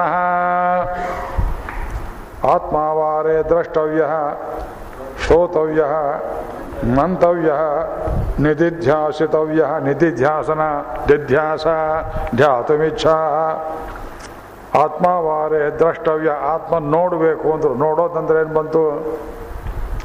ಶ್ರೋತವ್ಯ ಆತ್ಮನ ಕುರಿತು ಕೇಳಬೇಕು. ದ್ರಷ್ಟವ್ಯ ಮಂತವ್ಯ ಮನನ ಮಾಡಬೇಕು. ಆಮೇಲೆ ನಿಧಿಧ್ಯಾಸ ಅದನ್ನೇ ಕುರಿತು ಬಹಳಷ್ಟು ಚಿಂತನೆ ಮಾಡಬೇಕು. ಚಿಂತನೆ ಮಾಡಿದ ಹೊರತು ಮನದಟ್ಟಾಗುವುದಿಲ್ಲ. ಮನದಟ್ಟಾಗುವುದಂದ್ರೇನು? ಇದು 4 ಸ್ಟೆಪ್ ಬೇಕು ವೇದಾಂತ ಪ್ರವಚನ ಕೇಳುವವನಿಗೆ. ಆ ನಿಧಿಧ್ಯಾಸದಲ್ಲಿ ಜ್ಞಾನೋದಯವಾಗುತ್ತೆ. ಒಬ್ಬರು ಮೇಷ್ಟ್ರು ಹೇಳ್ತಾ ಇದ್ರು ಶಿಷ್ಯನಿಗೆ, ಅನೇಕ ವರ್ಷ ಪಾಠ ಹೇಳಿದ್ರು. ಅವನು ಕೊನೆ ಹೇಳಿದ, ಇವತ್ತು ಚೆನ್ನಾಗಿ ಹೇಳಿದ್ರಿ ನೀವು ಗುರುಗಳೇ ಎಂದ ಅವನು. ಅವ್ರು ಹೇಳಿದ್ರು, ಆವತ್ತಿಂದ ಇದನ್ನೇ ಹೇಳ್ತಾ ಇದ್ದೇನೆ, ಇವತ್ತೇನೆ ತಿಳಿಯಿತು. ಎಷ್ಟೋ ಜನ ನಮಗೆ ಪಾಠ ಒಪ್ಪಿಸ್ತಾರೆ, ಇದನ್ನು ನಮ್ಗೆ ಯಾತಕ್ಕೆ ಒಪ್ಪ, ಅವರು ತಿಳ್ಕೊಂಡು ನಮ್ಗೆ ಒಪ್ಪಿಸ್ತಾರೆ ಅಂತ. ಅವರು ತಿಳಿದಿದ್ದು ನಮಗೂ ಸಂತೋಷವೇ. ತಿರುಗಿ ಯಾಕೆ ಹೇಳ್ತೇವೆ? ಹ್ಯಾಮರಿಂಗ್ ಅಂತ ಹೇಳ್ತಿರಲ್ಲ. ಬಟ್ ನೆನ್ನೆ ಹೇಳಿದ್ದೇನೆ, ಇವತ್ತು ಅರ್ಧ ಗಂಟೆ ಹೇಳಿದ್ದೇನೆ, ಹೊಸದಾಗಿ ಕಾಣಿಸುತ್ತೆ ನಿಮಗೆ. ನಾಳೆ ಬೇಕಾದ್ರೆ ಅದನ್ನು ಹೇಳ್ತೇನೆ, ತಿರುಗಿ ಹೊಸದಾಗಿ ಕಾಣಿಸುತ್ತೆ. ವೇದಾಂತ ತತ್ವವೇ ಹಾಗೆ, ಕ್ಯಾರಿಡಿಯೋಸ್ಕೋಪ್ ಇದ್ದ ಹಾಗೆ. ಅದು ನವೋ ನವೋ ಭವತಿ, ಬೇರೆ ಬೇರೆ ಕಾಣಿಸುತ್ತೆ. ನರೇಣ ಅವರೇಣ ಪ್ರೋಕ್ತೆ ಏಷ ಸುವಿಜ್ಞೇಯ. ಸುಜ್ಞೇಯ ಮಾಧ್ವಪಾಠ, ಸುವಿಜ್ಞೇಯ ತಮ್ಮ ತೈತ್ರೇಯ ಪಾಠ, ಸುಜ್ಞೇಯ ಮಧ್ವಾಚಾರ್ಯರ ಪಾಠ. ಅನ್ಯ ಪ್ರೋಕ್ತೆ ಇನ್ನೊಬ್ರು ಹೇಳಬೇಕು ಅಂದರು. ನರೇಣ ಅವರೇಣ ಪ್ರೋಕ್ತೆ ಸುವಿಜ್ಞೇಯ ಬಹುಧಾ ಚಿಂತ್ಯಮಾನ. ಕೇಳಿದ ಮಾತ್ರದಿಂದ ಅರ್ಥ ಆಗೋದಿಲ್ಲ. ಮನದಟ್ಟು ಮಾಡಿಕೊಳ್ಬೇಕು. ಮನದಟ್ಟು ಮಾಡಿಕೊಳ್ಬೇಕಾದ್ರೆ ಜೀವನದಲ್ಲಿ ಹೊಡೆತಗಳನ್ನು ತಿನ್ನಬೇಕು. ಬೇಂದ್ರೆ ಹೇಳೋರು ಜೀವನದಲ್ಲಿ ಬೆಂದರೆ ಮಾತ್ರ ಬೇಂದ್ರೆ ಆಗ್ತಾರೆ ಎಂಬುದಾಗಿ. ಜೀವನದಲ್ಲಿ ಬೆಂದರೆ ಬೇಂದ್ರೆಯವರಾಗ್ತಾರೆ. ಕನ್ನಡ ಕವಿಗಳಲ್ಲಿ ಬೇಂದ್ರೆಯವರಷ್ಟು ಕಷ್ಟಪಟ್ಟವ್ರು ನಾನು ಕೇಳಿಲ್ಲ, ನೋಡಿಲ್ಲ. ದತ್ತು ಮಾಸ್ತರು ಅಂತ ಒಂದು ಕಾದಂಬರಿ ಬರೆದಿದ್ದಾರೆ ನಮ್ಮ ಮಿತ್ರರು. ಎನ್ ಕೆ ಕುಲಕರ್ಣಿಯವರು ಇವತ್ತಿಲ್ಲ. ದತ್ತು ಮಾಸ್ತರು ದತ್ತಾತ್ರೇಯ ರಾಮಚಂದ್ರ ಅವರ ಜೀವನ ಚರಿತ್ರೆಯನ್ನು ಕಾದಂಬರಿ ರೂಪ. ಒಂದು ಕಾಲೇಜು ಅವ್ರಿಗೆ ಮೇಷ್ಟ್ರ ಕೆಲಸ ಕೊಡೋ ತಯಾರಿರಲಿಲ್ಲ. ಯಾಕೆ? ಅವರು ಮೂಕಬಲಿ ಅಂತ ಒಂದು ನಾಟಕ ಬರೆದು ಬ್ರಿಟಿಷರು ನಾವು ಹೇಳಿ ಮಾಡಿದರು. ಮುಗಿದಂಥ ಒಂದು ಹಳ್ಳಿಯಲ್ಲಿ ಅವರನ್ನು ಜೈಲಲ್ಲಿಟ್ಟರು. ಚಿಕ್ಕ ವಯಸ್ಸಲ್ಲಿಯೇ ಮಕ್ಕಳನ್ನು ಕಲ್ಕೊಂಡ್ರು. ಈ ಥರ ಹಾಸ್ಯ ಮಾಡಿದರು. ಕಾವ್ಯ ಬರೆಯೋಕೆ ಬರೋದಿಲ್ಲ ಅಂದರು. ಆಮೇಲೆ ಎಷ್ಟೋ ವರ್ಷ ಕಳೆದ ಮೇಲೆ ಮಹಾರಾಷ್ಟ್ರದ ಸಾಂಗ್ಲಿಯಲ್ಲಿ ಒಂದು ಮೇಷ್ಟ್ರ ಕೆಲಸ ಸಿಕ್ಕಿತು. ಬೇಂದ್ರೆಯವರು ಎಮ್ ಎ ಪರೀಕ್ಷೆ ಕೂತಾಗ ಅವ್ರದ್ದೇ ಟೆಕ್ಸ್ಟ್ ನಾದಲೀಲೆ ಅವರಿಗೆ ಟೆಕ್ಸ್ಟ್ ಬುಕ್ ಆಗಿತ್ತು. ಅವ್ರಿಗೆ ಕೊಟ್ಟದ್ದು ಥರ್ಡ್ ಕ್ಲಾಸ್ ಡಿಗ್ರಿ ಕೊಟ್ಟರು ಎಮ್ ಎ ಪರೀಕ್ಷೆಯಲ್ಲಿ. ಅಂಥ ರಾಜರ ತಮಗೂ ಹಾಗೆ ಆಯಿತು, ಥರ್ಡ್ ಕ್ಲಾಸು. ಅಂಥ ಬುದ್ಧಿವಂತರಿಗೆ ಎಲ್ಲ ನಮ್ಮ ವಿಶ್ವವಿದ್ಯಾಲಯಕ್ಕೆ ಬುದ್ಧಿವಂತರು ಕವಿಗಳನ್ನು ಗುರುತಿಸುವ ಶಕ್ತಿ ಬೇಡಬೇಡ್ರಿ. ಅವತ್ತು ಹಾಗೆ ಐತಿ, ಇವತ್ತು ಹಾಗೆ ಇದೆ. ಅದು ಯೋಗ್ಯತೆ ಅಲ್ದೇ ಅವನ ಮೇಲೆ ಕೋರಿಸ್ಬಿಟ್ರೆ ತನ್ನನ್ನು ಸರ್ವಜ್ಞ ಅಂತ ತಿಳ್ಕೊಂಡು ಉಳಿದವ್ರಿಗೆ ಅವನು ಇನ್ನು ಯಾರ್ಯಾರಿಗೋ ಫಸ್ಟ್ ಕ್ಲಾಸ್ ಕೊಟ್ಟು ಈ first class second class degree ಪಗ್ರಿ ತಗೊಂಡು ಏನು ಮಾಡ್ತೀರಿ ನೀವು? ಬೇಂದ್ರೆ ಅವರು ಬರೆದದ್ದು ಸ್ವಲ್ಪ, ಆಡಿದ್ದು ಭಾಳ. ಅವ್ರು ಮಾತಾಡಿದರೆ ಕಾವ್ಯ. ಆದರೆ ಬೇಂದ್ರೆ ಬೇಂದ್ರೆ ಬದಾರ 3 ಅಕ್ಷರ ಬಂತಲ್ಲ ಬೇಂದ್ರೆ ಎನ್ನುವಾಗ ಬದರ ಬದರಿ ಔದುಂಬರಿ. ನಂದು ಜೀವನದ ಔದುಂಬರ ಗಾಥೆ ಅವ್ರದಷ್ಟು 6 ಸಂಪುಟದಲ್ಲಿ ಪ್ರಕಟವಾಗಿದೆ. ಔದುಂಬರ ಗಾಥೆ ಇದರ ಯಶಸ್ಸೇನು? ಹಿನ್ನುಡಿ ಸುಮಾರು 50 ಪುಟ ನಾ ಬರೆದಿದ್ದೇನೆ. ಅದು ಸಿಕ್ಕತ್ತೆ ನೋಡಿ, ಇಲ್ಲಿ ತರಿಸಿದ್ದಾರೆ ಕೇಳಿ. ಅವರನ್ನು ನಮ್ಮ ಮನೆಗೆ ಬರೋರು ಯಾಕೆ ಬರ್ತೀರಿ ಅಂದರೆ, ನಿಮಗೆ ನಮ್ಮ ಕಾವ್ಯ ಸ್ವಲ್ಪ ಅರ್ಥ ಆಗಿದೆ, ಅದಕ್ಕೋಸ್ಕರ ಬರ್ತೇನೆ. ಧಾರವಾಡದ ಬೆಣ್ಣೆ ಧಾರಣಿನೇ ಆಗಬಲ್ತು. ಧಾರವಾಡದ ಬೆಣ್ಣೆ ಧಾರಣಿ ರೇಟ್ ಯಾರೂ ಕಟ್ತಾ ಇಲ್ಲ ಇದಕ್ಕೆ. ದಿಗಂಬರನ ನಂಬರು ಸಂಖ್ಯೆ. ಗಾಳಿ ಕುದುರೆ ಏರಿ ಹೊರಟ ದಿಗಂಬರ, ಗಾಳಿ ಕುದುರೆ ಮೇಲೆ ಹೊರಟ. ಅವರ ಕಾವ್ಯಗಳಿಗೆ ಅರ್ಥ ಮಾಡೋದಕ್ಕೆ 300 ವರ್ಷ ಬೇಕಿನ್ನು. ಅದನ್ನ ಜಾತಿಗೆ ಹೇಳ್ತೇವೆ. ಮನನ ಮಾಡಬೇಕು, ಚಿಂತನೆ ಮಾಡಬೇಕು, ಮತ್ತೆ ಮತ್ತೆ ಯೋಚನೆ ಮಾಡಬೇಕು, ಬೇಯಬೇಕು ಜೀವನದಲ್ಲಿ. ಕಷ್ಟ ಸುಖ ಹೊಡೆತ ಅತ್ಯಂತ ಪ್ರಿಯನಾದ ವ್ಯಕ್ತಿಗಳನ್ನೆಲ್ಲ ಕಳ್ಕೊಂಡ ಮೇಲೆ ಜೀವನದಲ್ಲಿ ಆಸ್ತಿ ಪಾಸ್ತಿ ನಿಲ್ಲೋದಿಲ್ಲ ಅಂತ ಕೋರ್ಟು ಕಟ್ಲೆ ಕಚೇರಿ ಹತ್ತದ ಮೇಲೆ ಆಮೇಲೆ ನಿಲ್ಲುವುದೇನು? ಎಂಥ ಸ್ಥಿತಿಯಲ್ಲೂ ನಿಮ್ಮನ್ನು ಕೈ ಬಿಡದೇ ಇರುವ ಗೆಳೆಯ ಒಬ್ಬ ಇದ್ದಾನೆ, ನರಕಕ್ಕೆ ಹೋದರೂ ಜೊತೆಯಲ್ಲಿ ಬರ್ತಾನೆ.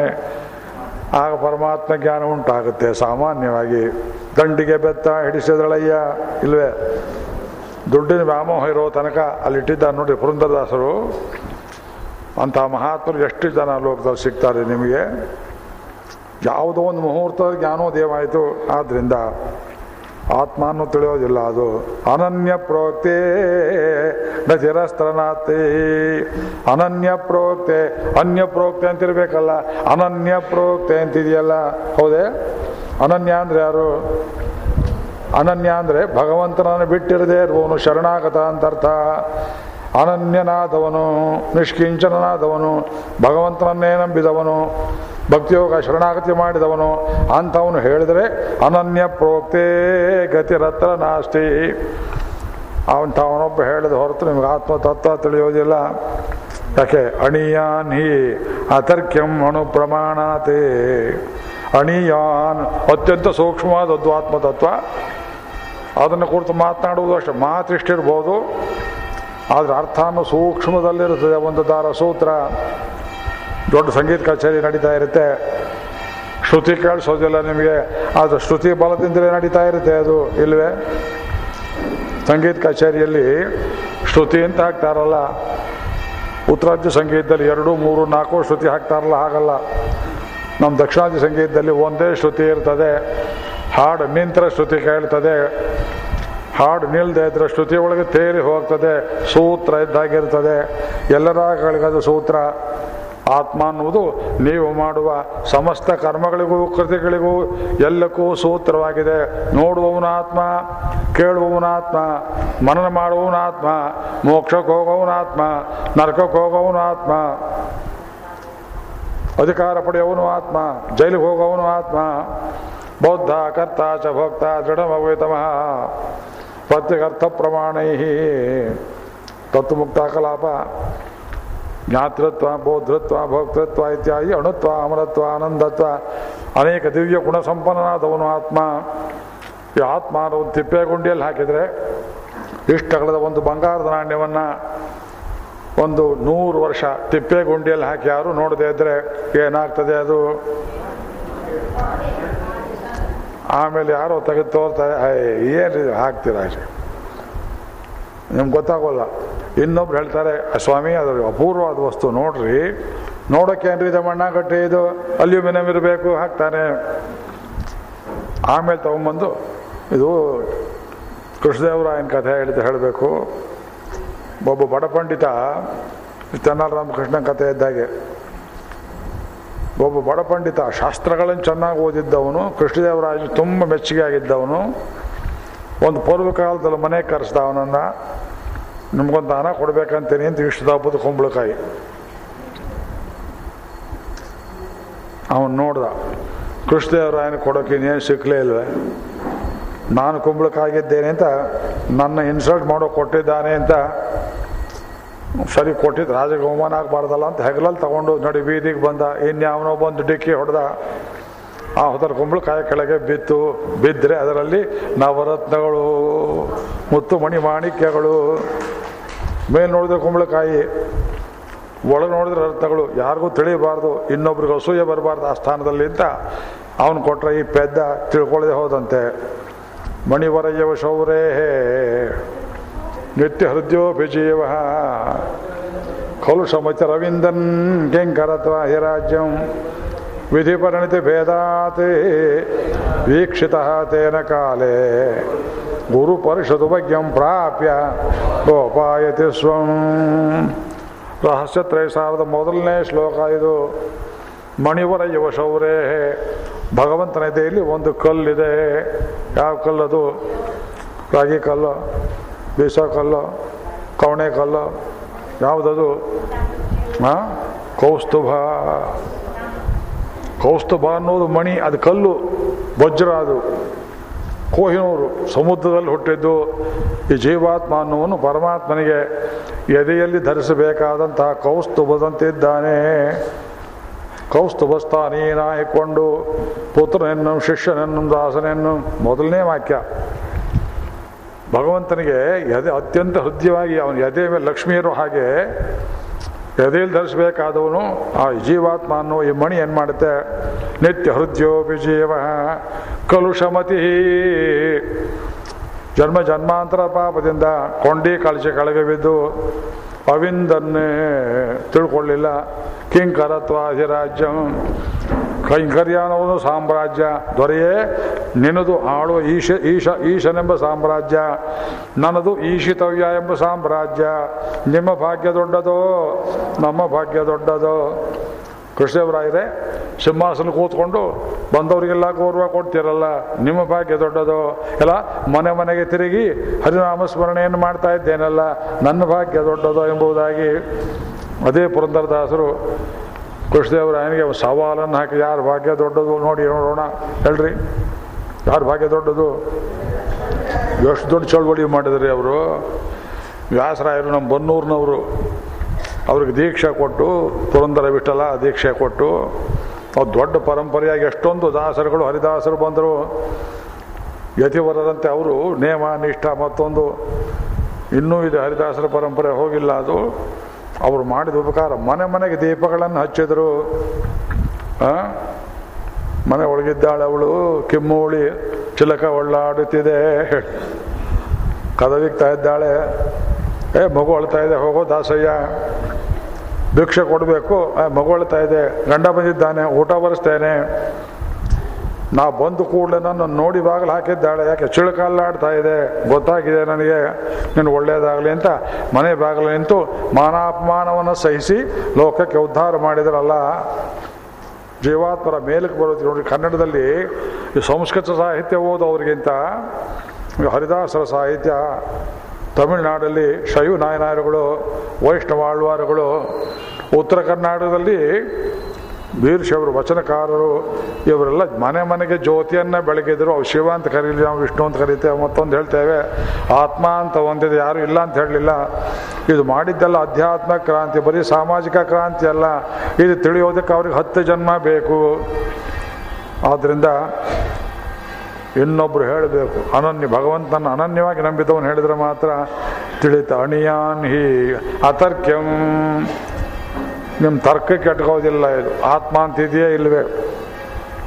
ಇನ್ಫ್ರೆನ್ಸ್ ಲ್ಯಾಬ್ರೇಟ್ರಿಯಲ್ಲಿ ಹೈಪೋಥಿಸ್ ಮಾಡಿ ಟೆಸ್ಟ್ ಮಾಡ್ತಾರಲ್ಲ, ಅದು ಮಾಡ್ತೀರಾ? ಇಂಡಕ್ಟಿವ್ ಲಾಜಿಕ್ ಅಂತ ಒಂದು, ಡಿಡಕ್ಟಿವ್ ಲಾಜಿಕ್ ಅಂತ ಒಂದು. ಏನಾಗಂದರೆ ನಾಳೆ ಶನಿವಾರವೇ ಬರುತ್ತೆ ಅಂತ ಹೇಗೆ ಗೊತ್ತು ನಿಮಗೆ? ಇವತ್ತು ಶುಕ್ರವಾರದಿರೋದ್ರೆ ನಾಳೆ ಶನಿವಾರ ಅಲ್ಲೇ. ಇವತ್ತು ಶುಕ್ರವಾರ ಸರಿ ಸ್ವಾಮಿ, ನಾಳೆ ಒಂದು ವೇಳೆ ಭಾನುವಾರ ಬಂದುಬಿಟ್ರೋ ಹಾಗೆ ಹೇಳ್ತೀರಿ ಅಲ್ಲ. ಅದಕ್ಕೆ ಅಪವಾದ ಇರ್ಬೋದಲ್ಲ. ಅಲ್ಲ, ಅದಕ್ಕೆ ಏನು ಹೇಳಬೇಕು? ಇಷ್ಟು ದಿವಸ ನೋಡಿದ್ದೇವೆ ಜಗತ್ತು ಹುಟ್ಟಿದಸ್ತ ವ್ಯವಸ್ಥೆಯಿಂದ, ಶುಕ್ರವಾರ ಆದಮೇಲೆ ಶನಿವಾರವೇ ಬರ್ತಾ. ಆದ್ದರಿಂದ ಇದು ಡಿಡಕ್ಟಿವ್ ಲಾಜಿಕ್. ಅರ್ಥ ಆಯ್ತೆ? ಇಂಡಕ್ಟಿವ್ ಅಂದ್ರೇನು? ಡೇಟಾ ಕಲೆಕ್ಷನ್ ಎಲ್ಲ ಮಾಡಿಕೊಂಡು ಅದ್ರ ಮೇಲಿನ ತೀರ್ಮಾನಕ್ಕೆ ಬರುವುದು. ಕಲೆಕ್ಷನ್ ಆಫ್ ಡೇಟಾ, ಅಬ್ಸರ್ವೇಷನ್, ಆಮೇಲೆ ಹೈಪಾಥೆಸಿಸ್, ಆಮೇಲೆ conduction of a test, laboratory ಪರೀಕ್ಷೆ ಮಾಡುವುದು, ಆಮೇಲೆ ತೀರ್ಮಾನ ಮಾಡುವುದು. ತುಪ್ಪದ ಮೇಲೆ ಪಾತ್ರೆ ಇದೆಯೋ, ಪಾತ್ರೆ ಮೇಲೆ ತುಪ್ಪ ಇದೆಯೋ, ಕತೆ ಹೇಳಿದ್ನಲ್ಲ. ಇದು ಇಂಡಕ್ಟಿವ್ ಲಾಜಿಕ್, ಡಿಡಕ್ಟಿವ್ ಲಾಜಿಕ್ ಅಂತ ಎರಡು ಹೇಳ್ತಾರೆ. ಇದು ಎರಡಕ್ಕೂ ಇಟ್ಕೋದಿಲ್ಲ ಆತ್ಮ ಅನ್ನೋದು. ಮತ್ತು ಯಾತ್ರೆಯಿಂದ ನಡೆಯುತ್ತೆ ಅದು. ಗುರು ಮುಂದೆ ಹೇಳ್ತಾರೆ, ಅದು ನೈಷಾ ತರ್ಕೇಣ ಮತಿರಾಪನೇಯ. ಮುಂದೆ ಬರುತ್ತೆ ವಾಕ್ಯ. ತರ್ಕದಿಂದ, ಊಹೆಯಿಂದ, ಇನ್ಫರೆನ್ಸ್, ಅನುಮಾನದಿಂದ ಆತ್ಮ ಅನ್ನೋದು ಒಂದು ವೇಳೆ ಇರ್ಬೋದು.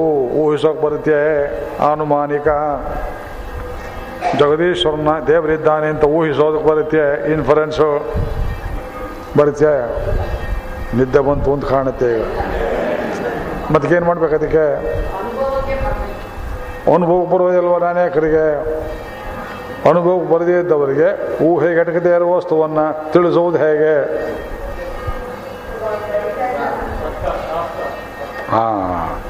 ಶಾಸ್ತ್ರಯೋ ನಿತ್ವಾತ್. ಬ್ರಹ್ಮಸೂತ್ರಗಳಲ್ಲಿ ಇದು ಒಂದು ಎರಡು. ಮೊದಲನೇದು ಯಾವುದು? ಅಥಾತೋ ಬ್ರಹ್ಮ ಜಿಜ್ಞಾಸ. ಜನ್ಮಾದ್ಯಸ್ಯತಃ ಶಾಸ್ತ್ರಯೋನಿತ್ವಾತ್ ಈಕ್ಷತೆರ್ನ ಶಬ್ದಂ. ಇದು 4 ಚತುಸ್ಸೂತ್ರಿ ಅಂತ ಹೇಳಿದ್ದಾರೆ.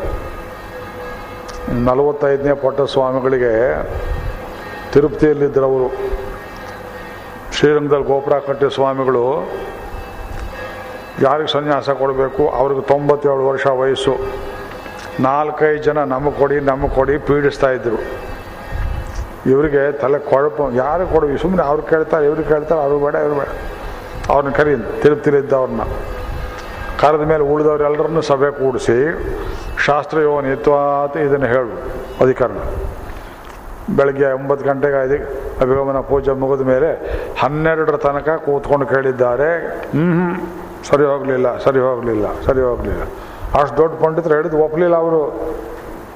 ಇವ್ರಿಗೋ ಬೇಜಾರು, ಎಲ್ಲ ಕಡೆ ವಾದ ಮಾಡಿದ್ದೇನೆ, ಸ್ವಾಮಿಗಳು ಒಪ್ತಾ ಇಲ್ವಲ್ಲ, ಸರಿ ಪೀಠ ಕೊಡಬಾರ್ದು ಅಂತ ಮಾಡಿದ್ದಾರೆ ಅಂತ ಕಾಣುತ್ತೆ ಅಂತ ಹೊರಟೇ ಬಿಡಬೇಕಂತ ಮಾಡಿದ್ರು. ಕೂಬಿಟ್ರೆ ಅವನೇ ಡೈ ಅವರವರು ಈಚೋಮೆ ಅವನಿಗೆ ಪೀಠ ಇಲ್ಲೇ ಸೊಲದಕ್ಕೆ ಹಾಕುಬಿಟ್ಟು ಮಾಡ ಬರೆದಿದ್ದಾರೆ ನೋಡಿ, ಇದನ್ನು ನಿಮಗೆ ಪೀಠ ಇಲ್ಲ ಅಂತ ಹೇಳೋಕೆ ಕರೆದೇನೆ ಅವ್ರನ್ನ, ಇತರರ ಬಾಯಿ ಮುಚ್ಚೋದಕ್ಕೆ ಕರೆದಿದ್ದೇವೆ, ಕರೀರಿ ಅವ್ರನ್ನ ಅಂಥೇಳಿ ಮಧ್ಯಾಹ್ನ 3 ಗಂಟೆ ಕೂತ್ಕೊಂಡು ಸೂರ್ಯಾಸ್ತಮಯ ತನಕ ಶಾಸ್ತ್ರಯೋನಿತ್ವ ಚರ್ಚೆ ಮಾಡಿ ಒಮ್ಮುಖದಾಮ್ ಪೀಠಂ ನಿಮಗೆ ಕೊಡ್ತೀವಿ ಪೀಠ ಅಂದರು. ಶಾಸ್ತ್ರಯೋನಿತ್ವಾದ್ಗೆ ಮತತ್ರೇದಾಚಾರ್ಯ ಭಿನ್ನಮತ ಇದೆ. ಯಾವನಿಂದ ಶಾಸ್ತ್ರ ಹುಟ್ಟಿತೋ ಅವನು ಶಾಸ್ತ್ರಯೋನಿ ಅಂತ ಒಂದರ್ಥ, ಶಾಸ್ತ್ರಗಳಿಂದ ಮಾತ್ರ ತಿಳಿಯಲ್ಪಡುವನು ಅಂತ ಒಂದರ್ಥ. ಯಾವ ಸರಿ ಇದರಲ್ಲಿ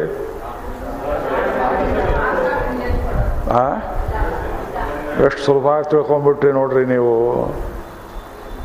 ಇದು ನನ್ನ ಪುಣ್ಯವೋ ನಿಮ್ಮ ಪುಣ್ಯವೋ ತಿಳಿಲಿಲ್ಲ. ಶಾಸ್ತ್ರಗಳು ಯಾವನಿಂದ ಹುಟ್ಟಿದವೋ ಅವನು ಶಾಸ್ತ್ರಯೋನಿ ಅಂದರೆ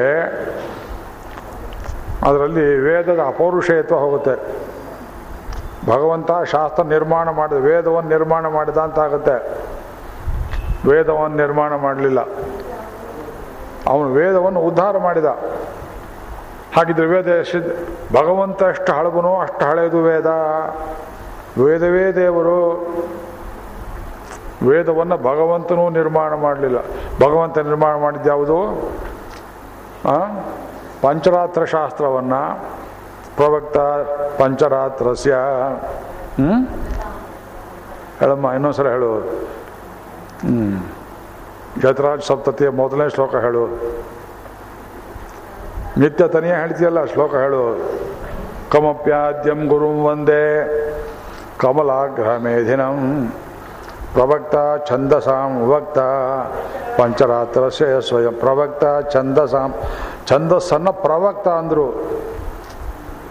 ಪಂಚರಾತ್ರಸ್ಯ ವಕ್ತ, ಪಾಂಚರಾತ್ರವನ್ನು ಗರುಡನಿಗೆ ಹೇಳಿದ, ಬ್ರಹ್ಮನಿಗೆ ಹೇಳಿದ, ಪದ್ಮ ಸಂಹಿತೆ, ಸಾತ್ಪಥ ಸಂಹಿತೆ, ಅಹಿರ್ಬುದ್ಧ ಸಂಹಿತೆ ಶಿವನಿಗೆ ಹೇಳಿದ,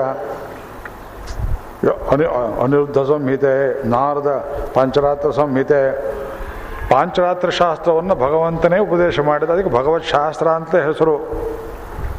ವೇದಗಳನ್ನು ಪ್ರವಕ್ತ ಸಿದ್ಧವಾಗಿದ್ದದ್ದನ್ನು ಯೋ ಬ್ರಹ್ಮಾಣಂ ವಿದಧಾತಿ ಪೂರ್ವಂ ಬ್ರಹ್ಮನಿಗೆ ಉಪನಯನ ಮಾಡಿ ಕಿವಿಯಲ್ಲಿ ಮಂತ್ರವನ್ನು ಕೊಟ್ಟು ವೇದಗಳನ್ನು ಉಪದೇಶ ಮಾಡಿದ. ಭಗವಂತ ಉಪದೇಶ ಮಾಡಿದ್ನ ಹೊರತು ವೇದಗಳನ್ನು ನಿರ್ಮಿಸಲಿಲ್ಲ, ಅವನಿಂದ ವೇದ ಹುಟ್ಟಲಿಲ್ಲ. ಆದ್ದರಿಂದ ಶಾಸ್ತ್ರಯೋನಿ ಅಂದರೆ ಭಗವಂತನಿಂದ ಶಾಸ್ತ್ರ ಹುಟ್ಟಿತು ಆಗಲ್ಲ ಅರ್ಥ. ಶಾಸ್ತ್ರಯೋನಿತ್ವಾತೇ ಶಾಸ್ತ್ರಯೇವ ಯೋನಿ ಯಂ ಜ್ಞಾತು, ಯಾವನನ್ನು ತಿಳಿಯುವುದಕ್ಕೆ ವೇದವೇ ಕಾರಣವೋ, ವೇದ ಇಲ್ಲದೆ ಇದ್ರೆ ಅವನು ತಿಳಿಯೋದಿಲ್ವೋ, ಅವನು ಶಾಸ್ತ್ರಯೋನಿ. ಇದಕ್ಕೆ ನೈಯಾಯಿಕರು, ನ್ಯಾಯಶಾಸ್ತ್ರದವರು ಆಗಾಮಿಕೇಶ್ವರ ಅಂತ ಒಂದು ಹೇಳ್ತಾರೆ, ಕೇಳಿದ್ದೀರಾ? ಆಗಾಮಿಕೇಶ್ವರ ಅಂದ್ರೇನು? ಯುಕ್ತಿ ಅಂತ ಹೇಳ್ತಾರೆ. ನಾನು ಅವತ್ತು ಹೇಳಿದೆ ನಿಮಗೆ ನಂಬಿಕೆ ಬರಲಿ ಅಂತ, ಇವತ್ತು ಅದಲ್ಲ ಅಂತ ಹೇಳ್ತೇನೆ ನೋಡಿ. ಅವತ್ತು ನಂಬಿಸಿದ್ದೆ ನಿಮ್ಮನ್ನು. ಒಬ್ಬ ಬೆಳೆದ ನಿಂತ ಮಗು, 18 ವರ್ಷದ ಹುಡುಗ, ಮನೇಲಿ ತಂದೆ ಇದ್ದಾನೆ, ತಾಯಿ ಇದ್ದಾಳೆ, ಎಲ್ಲ ಇದ್ದಾರೆ. ಅಮ್ಮನನ್ನು ಕೇಳ್ತಾನೆ ಗುಟ್ಟಿನಲ್ಲಿ, ಇವನೇ ನಮ್ಮ ತಂದೆಯೇ. ಅದಕ್ಕೇನು ಹೇಳಬೇಕು? ತಾಯಿ ಹೌದು ಅಂತಾಳೆ. ಅದಕ್ಕೇನು ಕಾರಣ ಅಂದರೆ ಏನು ಹೇಳ್ತೀರಿ? ತಾಯಿ ಹೇಳಿದ್ದನ್ನು ಪ್ರಶ್ನೆ ಮಾಡ್ತೀರಾ? ತಾಯಿ ಹೇಳಿದ ಹಾಗೆ ಪ್ರಶ್ನೆ ಮಾಡೋಕ್ಕಾಗಲ್ವೋ? ಅದೇ ರೀತಿಯಲ್ಲಿ ವೇದ ಹೇಳಿದ್ದನ್ನು ನಾವು ನಿರಾಕರಣೆ ಮಾಡೋಕ್ಕಾಗೋದಿಲ್ಲ. ಇದು ಇನ್ಫರೆನ್ಸ್ ಆಯಿತು. ಇದನ್ನೇ ಬೇರೆ ರೀತಿಯಲ್ಲಿ ನೋಡಿ, ವೇದವೆಂಬುದು ತಾಯಿಯಾದರೆ ತಾಯಿ ಹೇಳಿದ ಮಾತನಂತೆ ಭಗವಂತ ಇದ್ದಾನೆ ಅಂತ ಸತ್ಯಂ ವದ ಧರ್ಮಂಚರ ಸ್ವಾಧ್ಯಾಯ ಅನ್ಮ ಪ್ರಮದ. ಆಮೇಲೆ ಆಚಾರ್ಯಾಯ ಪ್ರಿಯಂಧನಮಾಹೃತ್ಯ ಪ್ರಜಾತಂತುಮ್ಮ ವ್ಯವಚ್ಛೇತ್ಸೀ ಸತ್ಯ ಅನ್ನ ಪ್ರಮಜಿತವ್ಯಂ ಕುಶಲ ಅನ್ನ ಮಾತೃದೇವೋಭವ ಪಿತೃದೇವೋಭವ ಆಚಾರ್ಯದೇವೋಭವ ಆಥ ಯದಿತೇ ವಿಚಿಕಿತ್ಸಾ ಕರ್ಮ ವಿಚಿಕಿತ್ಸಾ ವಾ ಸ್ಯಾತ್ ಏತತ್ರ ಬ್ರಾಹ್ಮಣ ಅಸಂಹರ್ಷಣ ಯುಕ್ತ ಆಯುಕ್ತ ಅಲೋಕ್ಷ ಧರ್ಮಕಾಮಾ ಸ್ಯೋ. ಇದು ಹಿತೈಷಿಯಾಗಿ ತಾಯಿ ಅಂತ ವೇದ ಹೇಳ್ತಾ ಇದೆ ನಮಗೆ. ಭಗವಂತ ಇದ್ದಾನೆ ಇದ್ದ ಇಷ್ಟೊತ್ತು ಹೇಳ್ತಾ ಇದ್ದೇವೆ, ಕಠೋಪನಿಷತ್ತು ತುಂಬ ಮುಂದೆ ಹೇಳ್ತಾರೆ. ತಮ್ ದುರ್ದರ್ಶಂ ಗೂಢಮನುಪ್ರವಿಷ್ಟಂ ಗುಹಾಹಿತಂ ಬಹ್ವರೇಷ್ಠಂ ಪುರಾಣಂ ಅಧ್ಯಾತ್ಮಯೋಗೇನ. ಎಲ್ಲಿ ಮುಂದೆ ಶ್ಲೋಕ ಮುಂದಿನ ಮಂತ್ರ ಹೇಳಬೇಕು. ನೈಷಾ ತರ್ಕೇಣ ಮಜರಾಪನೀಯ 9ನೇ ಮಂತ್ರ. ಇನ್ನು ಸ್ವಲ್ಪ ಹಿಂದಕ್ಕೆ ಬರಬೇಕು, ಅಲ್ಲಿ 9ನೇ ಮಂತ್ರ ಮುಂದಿದ್ದೆ ನೋಡಿ. ನೈಷಾ ತರ್ಕೇಣ ಮಜರಾಪನೀಯ. ತರ್ಕಕ್ಕೆ ಅಟ್ಕೋದಿಲ್ಲ ಭಗವಂತ. ಅದನ್ನು ಬ್ರಹ್ಮಸೂತ್ರಕಾರರು ಹೇಳಿದರು, ತರ್ಕ ಅಪ್ರತಿಷ್ಠಾನಾತ್. ಲಾಜಿಕ್ಗೆ ಬೇಸಿಲ್ಲ. ಲಾಜಿಕ್ ಅಂದ್ರೇನು? ರೀಸನಿಂಗ್ ಅಂದ್ರೇನು? What is its Bose nature? ಇದು ಕೋರ್ಟ್ ಜಡ್ಜ್ ಇದ್ದ ಹಾಗೆ. ಒಬ್ಬ ಹೇಳ್ತಾನೆ, ಸ್ವಾಮಿ ಅವನು ಕೊಂದ, ಏನೋ ಹೇಳ್ತಾ ಕೊಲ್ಲಿಲ್ಲ, ಹಾಫ್ ಡೋಟ್. ಇವನು ಹೇಳಿದ ಎವಿಡೆನ್ಸ್ ಸರಿಯೇ, ಅವನು ಹೇಳಿದ ಎವಿಡೆನ್ಸ್ ಸರಿಯೇ ಅಂದರೆ ಜಡ್ಜರು ಇಲ್ಲ ಇಲ್ಲ ಇಬ್ಬರು ಹೇಳಿದ್ದು ತಪ್ಪು, ನಾನು ನೋಡಿದೆ ಅವ್ನು ಕೊಂದ ಅನ್ನೋದು ಇವನು ಹೇಳುವಾಗಿಲ್ಲ. Judge may have seen. Judge ಹೇಳಿದ ಮಾತು ಎವಿಡೆನ್ಸ್ ಆಗೋದಿಲ್ಲ. ಅವ್ರೇನು ಮಾಡಬೇಕು? ಇಬ್ಬರು ಹೇಳಿದ್ದನ್ನು ನೋಡಿ ಎವಿಡೆನ್ಸ್ ಎಷ್ಟಿದೆ ಅದರ ಮೇಲೆ ತೀರ್ಮಾನ ಕೊಡುವಂತೆ. ತರ್ಕಶಾಸ್ತ್ರವೆಂಬುದು ಒಂದು ವಸ್ತು ಇದೆಯೋ ಇಲ್ಲವೋ, ಅದಿಂಥದ್ದೋ ಬೇರೊಂದೋ, ಅದನ್ನು ಹೊಂದಿಸಿ ಸಮನ್ವಯ ಮಾಡುವ ಶಾಸ್ತ್ರ ತರ್ಕಶಾಸ್ತ್ರ ಹೊರತು ತರ್ಕ ಅನುಭವವನ್ನು ಉಂಟು ಮಾಡುವುದಿಲ್ಲ. Logic does not generate experience. ತರ್ಕಶಾಸ್ತ್ರ ಅನುಭವವನ್ನುಂಟು. ಅನುಭವ ಮೊದಲು ತರ್ಕ ಮೊದಲು? ಅನುಭವ ಮೊದಲು ತರ್ಕ ಮೊದಲು? ಬೆಳಗ್ಗೆ ಎದ್ದು ಕೂಡಲೇ ಒಂದು ಫಲಪುಷ್ಪ ಪ್ರದರ್ಶನಕ್ಕೆ ಹೋಗ್ತೀರಿ, ಇಷ್ಟು ದಪ್ಪದ ಗುಲಾಬಿ ನೋಡ್ತೀರಿ, ಪಕ್ಕದಲ್ಲಿ ನೋಡ್ತೀರಿ ನೀಲಿ ಗುಲಾಬಿ, ಬರೀ ಗುಲಾಬಿ ಸಾಲು ನೋಡ್ತಾ ನೋಡ್ತಾ ಹೋಗ್ತೀರಿ. ನೋಡಿದ ಕೂಡಲೇ ಇಂಪ್ರೆಸ್ ಆಗ್ತದೆ ಮನಸ್ಸಿಗೆ. ನೋಡಿ, ಇಂಪ್ರೆಸ್ ಆಗ್ತದೆ. ಇಂಪ್ರೆಸ್ ಅಂದರೆ ಅಪ್ಪ ಎಷ್ಟು ಸುಂದರವಾಗಿದೆ ಅನ್ನೋದು ನಿಮಗೂ ಗೊತ್ತಿಲ್ಲದೆ ಮನಸ್ಸಿನಲ್ಲಿ ಅದು ಮುದ್ರೆಯನ್ನು ಒತ್ತತ್ತೆ. ಇನ್ನೊಬ್ಬ ಬಂದು ಕೇಳ್ದ, ಯಾಕ್ರಿ ಇಂದ ಅದನ್ನು ನೋಡಿ ಮುಖ ಅರಳಿತಲ್ಲ, ಯಾಕ್ರಿ ಅಂತ ಕೇಳಿದ್ರೆ, ಅಯ್ಯ ನಿನ್ನ ಮುಸ್ಲಿ ನೋಡಯ್ಯ, ಇದು ನೋಡಿ ನಿನಗೇನಾಗಲೇ ಇಲ್ವೇ, ನನಗೇನಾಗಲೇ ಇಲ್ಲ ಅಂತ ನಾವು ಎಮ್ಮೆ ಹೋದಾಗ ಹೋಗ್ತಾನೆ ಅವನು. ನನಗಾದ ಅನುಭವವನ್ನು ಅವನಿಗೆ ತಿಳಿಸುವಾಗ ಅಲ್ಲಿ ತರ್ಕಶಾಸ್ತ್ರ ಉಪಯೋಗ, ರೀಸನಿಂಗ್ ಬರ್ಬೋದು. ರೀಸನ್ ಬೇರೆ, ರೀಸನಿಂಗ್ ಅನ್ನೋದು ಬೇರೆ. ವರ್ಡ್ಸ್ವರ್ತ್ ಕವಿದು ಟೇಬಲ್ ಟಾಕ್ ಅಂತ ಒಂದು ಕವನ, ಒಂದು ಸಂಗ್ರಹ. ಅದರಲ್ಲಿ ಒಂದು 4 ಸಾಲು ಹೇಳ್ತೇನೆ, ಜ್ಞಾಪಕ ಬರುತ್ತೆ ನೋಡಿ. Enough of science and art, enough of science and art. ವಿಜ್ಞಾನ close up those barren leaves. ಒಣಗಿ ಹೋದ ಎಲೆ, ಪುಸ್ತಕದ ಹಾಳೆ ಇದೆಯಲ್ಲ, ಇದು ವಿಜ್ಞಾನ, ಅದು ಕಲೆ. ಎನಫ್ ಆಫ್ ಎನಫ್ ಏನು enough close up those barren leaves but bring with you a heart that watches and receives. ಒಂದು ಹೃದಯವನ್ನು ತಗೊಂಬನ್ನಿ, ಯಾವುದು ನೋಡಬಲ್ಲದೋ, ನೋಡಿ ಅನುಭವವನ್ನು ಪಡೆಯಬಲ್ಲದೋ ಅಲ್ಲಿ ಅನುಭವ ಉಂಟಾಗುತ್ತೆ. ಒಂದು ಸಂಗೀತವನ್ನು ಕೇಳ್ತೀರಿ, ಆನಂದವಾಗ್ತದೆ, ಪಕ್ಕದವ್ರು ಕೇಳ್ತಾರೆ, ಯಾಕೆ ಕಣ್ಣು ಮುಚ್ಕೊಂಡು ಅಳ್ತಾ ಇದ್ದೀರಿ ಅಂತ.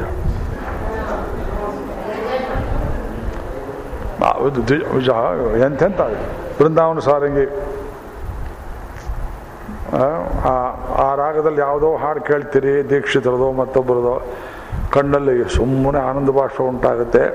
ಶ್ರೀ ಬಾಲಕೃಷ್ಣಂ ಅಂತ ಒಂದು ಹಾಡು, ವಿಜಾವಂತಿ ರಾಗ, ಟಿ ಎಂ ಕೃಷ್ಣನ್ ಹಾಡಿದ್ದು. ಏನು ಹಾಕಿದ್ದೆ ಅಂತ ಕಾಣುತ್ತೆ ಅದನ್ನ. ಎಲ್ಲೋ ಯಾತ್ರೆ ಹೋಗಿದ್ದಾಗ ಅವ್ನು ಕಣ್ಣು ಮುಚ್ಕೊಂಡು ನಾವು ಹುಚ್ಚ ಇದ್ದ ಗಡ್ಡ ಗಿಡ್ಡ ಮೀಸೆ, ನಮ್ಗೆ ಆ ಕಡೆ ಲಕ್ಷ್ಯ ಇಲ್ಲ. ಆದರೆ ಶ್ರೀ ಬಾಲಕೃಷ್ಣಂ ಭಜರೇ, ಬಾಲಕೃಷ್ಣನ ಕಣ್ಣೆದ್ರಿಗೆ ತಂದು ಆ ಹಾಡು ಹಾಗೆ ಇದೆ, ಅವನು ಹಾಡಿದ್ದು ಹಾಗೇ ಇದೆ. ಅದನ್ನು ಕಚೇರಿ ಕೇಳೋರು ಸುಮ್ಮನೆ ಕಣ್ಣೀರು ಹಾಕ್ತಾಯಿದ್ರೆ ಪಕ್ಕದಲ್ಲಿದ್ದವರು ಹೊತ್ತಾಯ್ತ್ರಿ, ಏನಾಯ್ತು ರೀ ಕಣ್ಣಿಗೆಲ್ಲ ಮೆಣಸಿ ಪುಡಿ ಬಿದ್ದೆ ಧೂಳುಗೀಳು ಹೋಗ್ತೇವೆ ಅಂತ ಕೇಳಿದ್ರೆ, ಇನ್ನೊಂದು ಸಲ ಜನ್ಮೇಪ ಅಂತ ಅವ್ನು ಕರ್ಕೊಂಬರ್ಬಾರ್ದು ಜೊತೆಯಲ್ಲಿ.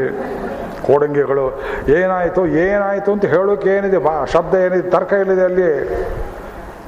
ಭಗವಂತ ಅನುಭವಕ್ಕೆ ತರ್ಕ ಇಲ್ಲ. ನೈಷಾ ತರ್ಕೇಣ ಮತಿರಾಪನೆಯ ಮುಂದೆ ಹೇಳ್ತಾರೆ ಅದನ್ನು. ನೈಷಾ ತರ್ಕೇಣ ಮತಿರಾಪನೇಯ ಪ್ರೋಕ್ತ ಅನ್ಯೇ ನೈವ ಸುಜ್ಞಾನಾಯ ಪ್ರೇಷ್ಠ. ಹೇ ಪ್ರೇಷ್ಠ, ಅತ್ಯಂತ ಪ್ರಿಯವಾದ ಶಿಷ್ಯನೇ ನಚಿಕೇತ, ನೈಷಾ ತರ್ಕೇಣ ಮತಿರಾಪನೇಯ. ಅದಕ್ಕೆ ನಾವು ಒದ್ದಾಡ್ತಾ ಇದ್ದೆ ಕಾಣೋ ಮಗು. ಆತ್ಮ ಅಂದರೆ ಹೇಗಿದೆ, ಎಂಥದ್ದು ಅಂತ ನಾ ಹೇಳಿದ್ರೆ ಯಾಕೆ ನೀನು ಅಲ್ಲಿ ಪ್ರಶ್ನೆ ಕೇಳ್ತೀಯೋ ಅಂತ ನನಗೆ ಭಯ. ನಿನ್ನ ತರ್ಕಕ್ಕೆ ಎಟ್ಕೋದಿಲ್ಲ. ಇದು ನರಕ, ಯಮಲೋಕ, ನೀ ಬಂದಿರೋದು ಮನುಷ್ಯಲೋಕ, ಮನುಷ್ಯರ ಬುದ್ಧಿ ಅಷ್ಟೇ. ಎಲ್ಲವನ್ನೂ ತರ್ಕ ತರ್ಕ ತರ್ಕ. ಯಾಕೆ ಯಾಕೆ ಯಾಕೆ ಪ್ರಶ್ನೆ ಕೇಳುವುದು? ಪ್ರದಕ್ಷಿಣೆ ಅಂತ ಒಂದು ಶಬ್ದ, ಎಲ್ಲಿ ಇಂಗ್ಲೀಷಲ್ಲಿ ಟ್ರಾನ್ಸ್ಲೇಟ್ ಮಾಡಿ ನೋಡೋಣ. ಪ್ರದಕ್ಷಿಣೆ ಶಬ್ದವನ್ನು ಇಂಗ್ಲೀಷಲ್ಲಿ ಹೇಳೋಣ.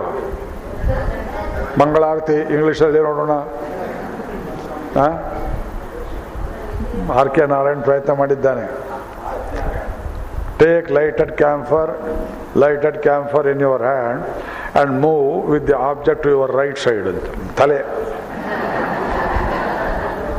ಪದಾರ್ಥವನ್ನು ಬಲಗಡೆ ಬರುವಂತೆ ಉರಿಯುವ ಕರ್ಪೂರ್ ಇಟ್ಕೊಂಡು ಸುಮ್ಮನೆ ಮ್ಯಾಂಗನ ಹಾಗೆ ಬುದ್ಧಿ ಓಡಾಡೋದು ಮಂಗಳಾರತಿ ಅಂತಾರೆ. ಅದಕ್ಕೆ ಮಂಗಳಾರತಿ ಅನ್ನೋದು ಅನುಭವ ಇಲ್ಲ. ಅವ್ರು ಆರತಿ ಮಾಡ್ತಾರಲ್ಲ, ದೇವ್ರಿಗೆ ಆರತಿ ಮಾಡಿ ಅದನ್ನು ಯಾಕೆ ತೊಗೊಂಬರ್ತಾರೆ ಅಂದರೆ ಅಲ್ಲಿರೋ ಜ್ಯೋತಿ ನಿಮ್ಮ ಹತ್ರ ಬರುತ್ತೆ ಅನ್ನೋ ಭಾವನೆಯನ್ನು ತರ್ತಾರೆ. ನೀವು ಮುಟ್ಕೊಂಡು, ಇದು ಒಂದು ಸಂಪ್ರದಾಯ. ಅದನ್ನು ಕಣ್ಣಿಗೆ ಹೊತ್ಕೊಂಡು ಅವ್ರು ವಾಪಸ್ ಹೋದ್ಮೇಲೆ ಆ ಹಿಡಿಕೆಗೆ ಬಿಸಿ ಬರುತ್ತೆ ಅಂತ ಏನು ಹೂವಿಟ್ಟಿರ್ತಾರೆ, ಅದನ್ನು ಅವನಿಗೆ ಮತ್ತೆ ಹಾಕಿ ದೀಪವನ್ನು ಆ ಕಡೆ ತೊಳ್ತಾರೆ ಭಗವಂತನ ಕಡೆಗೆ. ಇನ್ನೇನು ಏನು ಹೇಳ್ತೀರಿ ಇದನ್ನು? ಇದು ಬಣ್ಸೋಕ್ಕಾಗತ್ಯ ಇಲ್ಲ. ಸಂಸ್ಕೃತಿಯನ್ನು ಭಾಷಾಂತರ ಮಾಡೋಕ್ಕಾಗತ್ಯ? ಕಣ್ಣಿಗೆ ಕಾಣಿಸೋ ಮಂಗಳಾರತಿನೇ ವರ್ಣನೆ ಮಾಡೋಕೆ ಬರೋದಿಲ್ಲ. ಉರುಳು ಸೇವೆ ಹೇಳಿ ಇಂಗ್ಲೀಷಲ್ಲಿ ನೋಡೋಣ. ಆ ಯುರೋಪಿಯನ್ ಕರ್ಕೊಂಬಂದು ತಿರುಗಿ ದೇವಸ್ಥಾನದಲ್ಲಿ ಅದೇನು ಉರುಳು ಸೇವೆ ಅಂತ ಮಾಡ್ತಾರಲ್ಲ, ಇಲ್ಲ ಬೆಂಗಳೂರಿಂದ ಬಳ್ಳಾರಿ ಇವರೆಗೆ ಮಾಡ್ತಾರಲ್ಲ ಉರುಳು ಸೇವೆ, ಮರುಳು ಸೇವೆ, ಅದಕ್ಕೆ ಬೇಕಾದ ಅರ್ಥ ಹೇಳ್ಬೋದು. ತಿರುಪತಿಯಲ್ಲಿ ಮಾಡೋಕೆ ಏನು ಹೇಳ್ತೀರಿ? ಬೆತ್ತದಲ್ಲಿ ಹೊಡೆದ್ರು ಮುಂದಕ್ಕೆ ಹೋಗಿ ಅಂದರೆ ಗೋವಿಂದ ಗೋವಿಂದ ಅಂತ. ನನ್ನ ಕಷ್ಟ ಕೇಳೋ ಸ್ವಾಮಿ, ಆ ಕಡೆ ಹೋಗ್ಬಿಟ್ಟು ಕೇಳ್ತಾನೋ ಇಲ್ವೋ ಅಂತ ಎಷ್ಟೊಂದು ಭಕ್ತಿ ಭಾವದೆ. It is a sight to see. ಅದನ್ನು ನೋಡ್ಬೇಕು. ನೀವು ನೋಡಿದ್ರೆ ಅನುಭವಕ್ಕೆ ಬರುತ್ತೆ ದೇವರಿದ್ದಾನೆ ಎಂಬುದು. ಹೆಜ್ಜೆ ಸೇವೆ ಅಂತ ಮಾಡ್ತಾರೆ, ಕೇಳಿದ್ದೀರಾ ಗುರುವ? ಇವರಲ್ಲಿ ಆನೆ ಓಡಾಡೋ ಜಾಗದಲ್ಲಿ ಹೆಜ್ಜೆ ಸೇವೆ, ಹೆಜ್ಜೆ ಮೇಲೆ ಹೆಜ್ಜೆ ಅಂತ ಇಡ್ತಾರಲ್ಲ, ಸಣ್ಣ ಮಕ್ಕಳು ಮಾಡ್ತಾರೆ. ದೊಡ್ಡವರಿಗೆ ಎರಡು ಕಡೆ ಹಿಡ್ಕೊಳಕ್ಬೇಕು. ನಮ್ಮಂಥರ ಹೆಜ್ಜೆ ಸೇವೆ ಮಾಡೋಕ್ಕಾಗೋದಿಲ್ಲ. ಈ ದೇವಸ್ಥಾನದ ಅನುಭವ ಇದು ಭಾಷಾಮಗೋಚರ, ಬಾಯಲ್ಲಿ ಹೇಳೋಕ್ಕಾಗೋಲ್ಲ. ಪ್ರವಚನದಲ್ಲಿ ಅವ್ರು ಮಾತಿರುತ್ತೆ. ದೇವಸ್ಥಾನ ಸೇವೆಗಳಲ್ಲಿ ಲಕ್ಷ ದೀಪಾಚಾರ್ಯ ಗುರುವ ಕೇರಳ ಪ್ರಾಂತದಲ್ಲಿ, ಅಲ್ಲಿ ಕರಾವಳಿ ಉಡುಪಿಯಿಂದ ಹಿಡಿದು ದಕ್ಷಿಣ ಭಾರತ ಅನಂತ ಪದ್ಮನಾಭ ದೇವಸ್ಥಾನ ತನಕ ಅವನೊಬ್ಬ ಚೀಫ್ ಮಿನಿಸ್ಟರ್ ಇದ್ದ, ನಾಸ್ತಿಕ, ಅಚ್ಯುತಾನಂದನ್. ಅವನ ಹೆಸರು ನೋಡ್ರಿ ಹೇಗಿದೆ ಅದು, ಅಚ್ಯುತಾನಂದನ್. ಹೇಳಿದ್ದೆ ನಿಮ್ಗೇನು ಕಾಣುತ್ತೆ ಅದನ್ನ ಹಿಂದೆ. ವರ್ಷಕ್ಕೆ ಒಂದು ಸಲ ನೀವು ಮಾಡ್ತೀರಿ ಲಕ್ಷದೀಪ. ವರ್ಷಕ್ಕೆ ಒಂದು ಸಲ ಅವನ ಲಕ್ಷದೀಪಕ್ಕೆ ಅವನ ತಾಯಿ ಹರಕೆ ಹೊದ್ದಿತ್ತು ಅಂತ ಹೋಗಿ ಆ ದೀಪ ಅವನೇ ಕೆಲವು ಹಚ್ಚಿ ಉಳಿದು ಹಚ್ಚಿ ಅಲ್ಲಿ ಫೋಟೋಗ್ರಾಫರ್ಸ್ ಬಂದರು. ಕರ್ಮಶೇಷ. ನೀವು ದೇವರಿಲ್ಲ ಅಂತೀರಿ, ಕಮ್ಯುನಿಸ್ಟ್ರು ದೇವಸ್ಥಾನದ ಒಳಗೆ ಬೇರೆ ಬಂದಿದ್ದೀರಿ, ಲಕ್ಷದೀಪ ಚೇಂತ ಮಾಡ್ತೀರಿ ಗುರುವ ಯೂರೋಪನಿಗೆ, ಈಗಲಾದರೂ ದೇವ್ರನ್ನ ನಂಬ್ತೀರಾ? ಅದಕ್ಕೆ ಅವನು ಹೇಳ್ದ, ನನಗೆ ದೇವರಲ್ಲಿ ನಂಬಿಕೆ ಇಲ್ಲ. ನಿಂತೋಗಿದೆಯೋ ಕಡಿಯಾರ ನಡೀತಾ ಇದೆಯಾ? ಎಷ್ಟು? ಇನ್ನೊಂದು 10 ನಿಮಿಷ ಹೇಳ್ಬೋದಲ್ಲ. ಅಲ್ಲೂ ಪಾಪ ಅವರು ಪೊಲೀಸರು ಹೋಗಬೇಕು, ಚಡ್ಪಡಿಸ್ತಾರೆ ಅವರು. ಅವ್ನು ಹೇಳ್ದ, ನಮ್ಮ ತಾಯಿ ಹರಕೆ ಹೊತ್ಕೊಂಡ್ಲು ಅಂತ ತಾಯಿ ಹರಕೆ ತೀರ್ಸೋಕೆ ಬಂದೆ ಹೊರತು ನಿಮ್ಮ ಗುರುವಾಯೂರಪ್ಪ ಯಾರಿಗೆ ಬೇಕು ಅಂದ. ಅವನು ಪೇಪರ್ನಲ್ಲಿ ಬಂತಿದ್ದು, ಎಕ್ಸ್ಪ್ರೆಸ್ಸಲ್ಲಿ ಪತ್ರಿಕೆಗಳು ಬಿಡ್ತಾರಿಯೇ. ಆದರೆ ನಿಜವಾಗಿ ತಾಯಿ ಮಾತಲ್ಲಾದರೂ ನಡೆಸಬೇಕು ಅಂತ ಅಷ್ಟು ಶ್ರದ್ಧೆ ಬಂದದ್ದು ಹೇಗೆ ಅವನಿಗೆ? ನಾ ಹೇಳ್ತೇನೆ, ದೇವ್ರು ನಂಬದೇ ಇದ್ರು ತಾಯಿ ದೊಡ್ಡವಳು ಅಂತ ನಂಬಿದೆಯಲ್ಲ ಮಹಾನುಭಾವ ನೀನು ಹಿಂದೂ. ತಾಯಿ ದೇವರು ಅಂತ ನಂಬಿದೆಯಲ್ಲ ನೀನು ಹಿಂದೂ. ನಮ್ಮ ಕೃಷ್ಣ ಚಪ್ಪಾಳೆ ಹಾಕ್ತಾನೆ, ಪರವಾಗಿಲ್ಲ, ಯಾವುದೋ ನೆಪದಲ್ಲಿ ಬಂದೆಲ್ಲ. ಎಲ್ಲ ದಿವ್ಯಾನುಭೂತಿ, divine experiences don't come within your words. ಶಬ್ದಕ್ಕೆ ಮೇಲೆ ಹೋಗ್ತದೆ, ತರ್ಕ ಕೆಟ್ಟೋದಿಲ್ಲ, ವ್ಯಾಕರಣ ಕೆಟ್ಟೋದಿಲ್ಲ. ತರ್ಕ, ವ್ಯಾಕರಣ, ಛಂದಸ್ಸು, ನಿರುಕ್ತ, ಜ್ಯೋತಿಷ, ಕಲ್ಪ, ವೇದಾಂಗಗಳೆಲ್ಲ ಸಾಮಾನ್ಯ ಶಾಸ್ತ್ರಗಳು, ಲೋಯರ್ ಶಾಸ್ತ್ರಗಳು. ವೇದಾಂತವೇ ಶಾಸ್ತ್ರ. ನ ವೇದಾಂತ ಶಾಸ್ತ್ರ ನ ಮಧುಮಥನ ತತ್ವಮಧಿಕಂ ನ ತದ್ಭಕ್ತ ತೀರ್ಥಂ ನ ತದಭಿಮತ ಸಾತ್ವಿಕ ಪದಂ ನ ಸತ್ವಾದಾರೋಗ್ಯಂ ನ ಬುಧ ಭಜನಾತ್ ಬೋಧಮಧಿಕಂ ನ ಮುಕ್ತೇ ಸೌಖ್ಯಂ ನ ದ್ವಯವಚನತೋ ಕ್ಷೇಮಕರಣಂ. ವೇದಾಂತೇಶ್ವರು ದ್ವಯಾಧಿಕಾರದಲ್ಲಿ ಅರ್ಥ ಗೊತ್ತೇ. ಇದಕ್ಕೆ ವೇದಾಂತ ಶಾಸ್ತ್ರ, ವೇದಾಂತಕ್ಕಿಂತ ಶಾಸ್ತ್ರ ಇಲ್ಲ. ನಮ್ಮ ಮಧುಮಥನ ತತ್ವಮಧಿಕಂ, ಭಗವಂತನಿಗಿಂತ ನಾರಾಯಣ ಪರಂ ಬ್ರಹ್ಮ ತತ್ವ, ನಾರಾಯಣ ಪರ, ಅವನಿಗಿಂತ ಮೇಲ್ಪಟ್ಟದ್ದಿಲ್ಲ. ನಮ್ಮ ಮಧುಮಥನ ತತ್ವಮಧಿಕಂ ನ ತದ್ಭಕ್ತ ತೀರ್ಥಂ. ಗಂಗೆ, ಯಮುನೆ, ಕಾವೇರಿಯೋ ತೀರ್ಥ ಅಲ್ಲ, ಭಗವಂತನ ಭಕ್ತರೇ ತೀರ್ಥಗಳು. ಅವರ ದರ್ಶನದಿಂದ ದರ್ಶನ ದೇವಸಾಧವ ಪದೇ ಪದೇ ಹೇಳ್ತಾರೆ. ನಹ್ಯಮ್ಮಯಾನಿ ತೀರ್ಥಾನಿ ಅಮ್ಮಯಾನಿ ಅಪುಮಯ. ತೀರ್ಥ ಅಂದರೆ ಎಷ್ಟು ಅಲ್ಲ, ವಿಗ್ರಹ ದೇವರು ಅಂದರೆ ಬರೀ ಶಿಲೆಯಲ್ಲ. ಆದರೆ ತೇಪು ಪುನಂತೆ ಉರು ಕಾಲೇನ, ಅನೇಕ ಕಾಲ ಕಳೆದ ಮೇಲೆ ಅವು ನಮ್ಮನ್ನು ಶುದ್ಧಿ ಮಾಡ್ತವೆ. ಆದರೆ ದರ್ಶನ ದೇವಸಾಧವ, ಭಗವದ್ಭಕ್ತರನ್ನ ಒಮ್ಮೆ ಕಣ್ಣಿಂದ ನೋಡಿಬಿಟ್ರೆ ಪಾಪಗಳೆಲ್ಲ ತೊಳೆಯುತ್ತೆ. ಕೃಷ್ಣನ ಮಾತು ಭಾಗವತದಲ್ಲಿ, ಶ್ರೀಮದ್ ಭಾಗವತದಲ್ಲಿ, ದರ್ಶನ ದೇವ ಸಾಧವ. ಆದ್ದರಿಂದ ನ ತದ್ಭಕ್ತ ತೀರ್ಥಂ ನ ತದಭಿಮತಾತ್ ಸಾತ್ವಿಕ ಪದಂ. ಭಗವಂತನ ಪ್ರೀತಿ ಮಾಡುವವರೇ ಸಾತ್ವಿಕರು.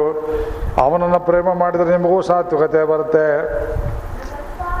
ನ ಸತ್ವಾದ ಆರೋಗ್ಯ, ಸಾತ್ವಿಕತೆಗೆ ಮೇಲ್ಪಟ್ಟ ಆರೋಗ್ಯವಿಲ್ಲ.